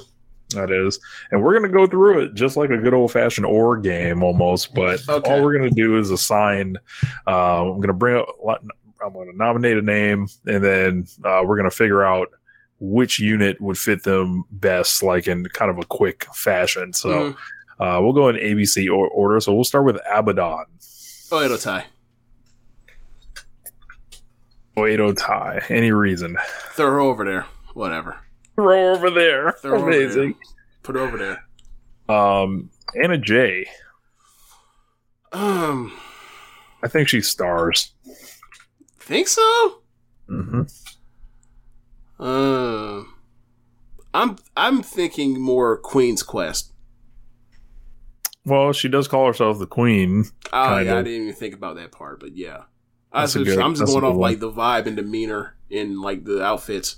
Look, that that the more like obscure reasons we can come up uh, with to assign someone to to a, a unit, the, the better. I kind of like Queen's Quest better than Stars. We've only seen her once in AEW, but AQA. Uh, AQA, uh, probably stars in an older in an older sense, like back in the day. Um, she would have she would have had a tour with stars. Britt Baker. Oh, it'll tie. I agree wholeheartedly on this one. Yeah, Um, and uh, yeah, we talked about this last night. Of like, yeah, you just say that like you know Jamie facilitated the you know the yeah, you know like look out for like we're gonna send you to stardom and you know I mean, he, he, he sends you here with my people. So you know, this is my old folks. They're gonna Yeah. look out for you. yeah. Um, so we got the bunny. Ooh, um, I I could see Donna Del Mondo. Hmm. Donna Del Mondo, huh? So that's so when I think of Donna Del Mondo, name who's in Donna Del Mondo for me real quick. Giulia, Maika, Tekla. I can see a Tekla and, and Bunny tag team of just over it of over over the top charisma. You know what? I don't hate it. Now this is funny. Emmy Sakura. Ah, So, uh, Emmy normally or Emmy right now? uh, I don't know. Um, fuck it. Put her in Cosmic Angels. Nah, man, Emmy about to dance. You don't think Emmy? could, Uh, okay. I- I, I don't see the dancing in her. yeah, uh, but but but meanwhile, like you know, in in in um in Donna Del Mondo, you got My Himapoi dancing at every title defense. You had Shuri in, in um in uh, Giulia dancing at every tag dancing title defense, brand. but the dancing is different than the Yes. dancing different than the other dancing. Okay, yes, because you gotta because you gotta practice the dancing. You don't have to practice the in- dancing. The in- in dancing Cosmic ain't- Angels. right. No, you don't. It's just You a got joke. you gotta attend practices. You know, and, Right. and commit your time. You gotta Okay. take time away from Yeah, the wrestling sure. ability, the wrestling training. You know, my Sakurai told us this. You know, so, so where do you want to put her in? Stars. I was thinking stars, but Okay. she I was does wear that thinking more- queen. She she does wear that She's been a heel so of she, LA. But the thing is this, right? She because of got to move and the zaniness of her last few years in wrestling, I think like she's too Stars. She she's too she's too into the the shenanigans of being Queen's Quest. So yeah, I, I guess you got to go with stars then. I'm going Hikaru Shida and going Queen's Quest. Uh, yeah, I can see that. Or she can join God's God's, Eye, actually. and be really actually God's a. God's Eye. Yeah, Yeah. because she can be with uh, Shuri. Shuri. Yeah. Jade Cargill, she's definitely in Queen's Quest. Um,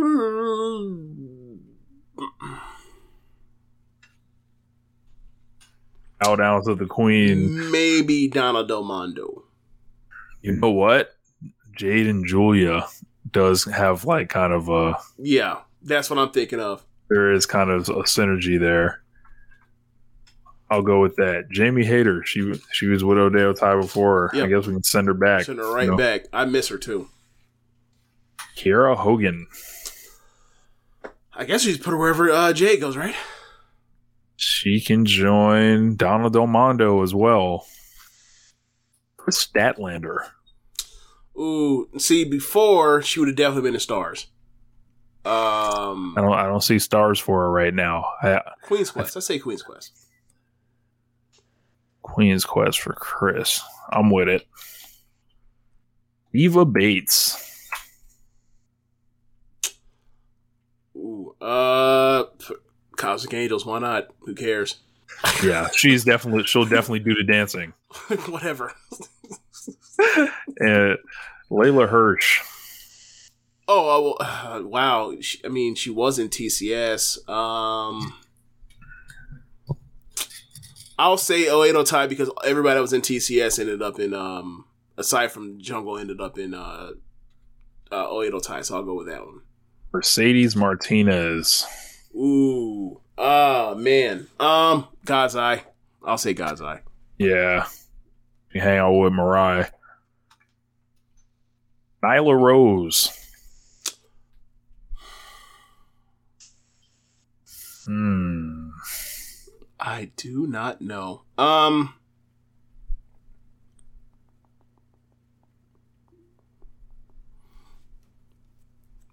Um. Okay, so I'm going to say Oedo Tai because the spirit originally of Oedo Tai came from the roots of Hana of Kimura's mom, Kyoko, bringing in Uh-huh. foreigners, foreign heels, like bringing in like Jazzy Gabert and like in Mhm. like uh um I can't remember her name. She was in the 2015 final for the Grand Prix with Kairi. Uh, I can't remember her name for same life of me. Um, but anyway, basically like monster, monster foreign Gaijin heels, right? So like, not Nyla fits into that. So I'll so I'll go with that historically and say put her in Oedo Tai. Hey, we we we've got um we got a request. This well, actually, uh, Lothario Negra. I'm going to lob up another person who be dancing. So, uh, because we had Kiera Hogan going to DDM automatically, but But he's uh, we just talked about that. You said Kiera be dancing though. So does Giulia, Himeka, Maika, and Natsupoi. It's fine. so Paige Van Zant. Oh, uh, Gazai shooters, right?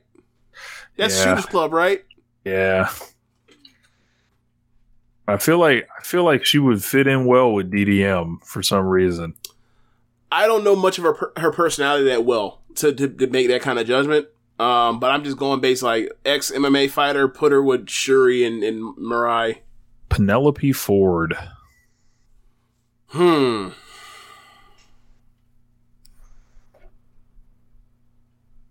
I think they I think they try to put her in Stars or, or Cosmic Angels. I would go with Cosmic Angels for her. Okay. Rebel. Oh, wherever Britt goes. Oedo Tai. Yep. Red Velvet. I'm going Cosmic Angels. Cosmic Angels, huh? Yeah. Um. Sure, why not? I was I was gonna think I was thinking stars, like especially like when she was, especially before she you know started the baddies thing. hmm But uh, but yeah. Riho.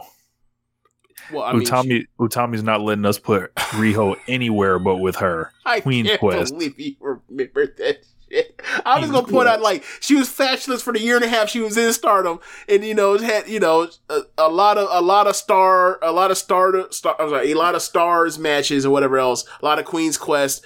But uh, yeah, if you sure put her in Queen's Quest. going to Queen's having it. Quest. Shout out to Tommy, I'm looking out for you. Ruby yes, Soho. that's true. Riho still has the uh the Queen's Quest match. Unfortunately, she's the only person with match anymore in Queen's Quest. Uh, So uh, we got Ruby Soho. Ruby and Stars. Yeah, I agree. Serena Deeb. I think she's got to go to Donna Del Mondo. I was thinking Queen's Quest, but yeah, sure. Hi Conti. Um, Like she she should be in like God's Eye, kinda. yes, she should be. Um, you can go God's Eye. I think you also can go Queen's Quest. I'll go God's Eye for her. Okay. Thunder Rosa. I feel like Thunder Ooh. Rosa's a Queen's Quester. She's a Queen's Quest, but she could also be a Cosmic Angel. Yeah. Interesting combo there. um, who else? We if there was anywhere else that she she could go, what would it be? I mean, she could also be in God's Eye. She's also, you know, trains in MMA Yeah, or Brazilian, True. Brazilian Jiu Jitsu. So, it's true. yeah. So I- I think we need to come up with like we need to look at the personalities on this. personalities. Like who, who would Thunder Rosa like likely get along with? Uh, I mean, she would get along with any of them. Uh, let's see. I mean, her per- she doesn't have overly bubbly personality from what she portrays on screen. So I, I would say I would say get ri- no Cosmic Angel from there. So I, go, I guess that goes to either God's Eye or Queen's Quest. Hmm. I guess I'll go with God's Eye then. Yeah, we'll we'll do God's Eye. Why not? Let's put her with Syuri and you know, figure it out. Toni Storm. Oh, I mean, wherever the hell she wants to go. uh, she teamed a lot with uh with with Stars in 2019, so I'll say Stars. works for me. And Yuka Sakazaki. Oh, Stars. Stars, I mean, well, to be honest, like if it wasn't for the age thing, she'd be a cosmic angel. Like that's how over the top bubbly she is. But you know, it, you know, Cosmic you Angels got like a, and that's I think the only You gotta, be, hold tw- you gotta be at least twenty nine. Yeah, yeah. So we um added. So we'll go through it uh here. So we added Abaddon to Oedo Tai and a J Sorry, to Queen's. Quest, AQA to Stars, Britt Baker to Oedo Tai, the Bunny to Donna Del Mondo, Emmy Sakura to Stars, Hikaru Shida to God's Eye. Um. Wow, Zach's in the comments bugging. Um, Abaddon to J. Send it to her to fund promotion or fashion.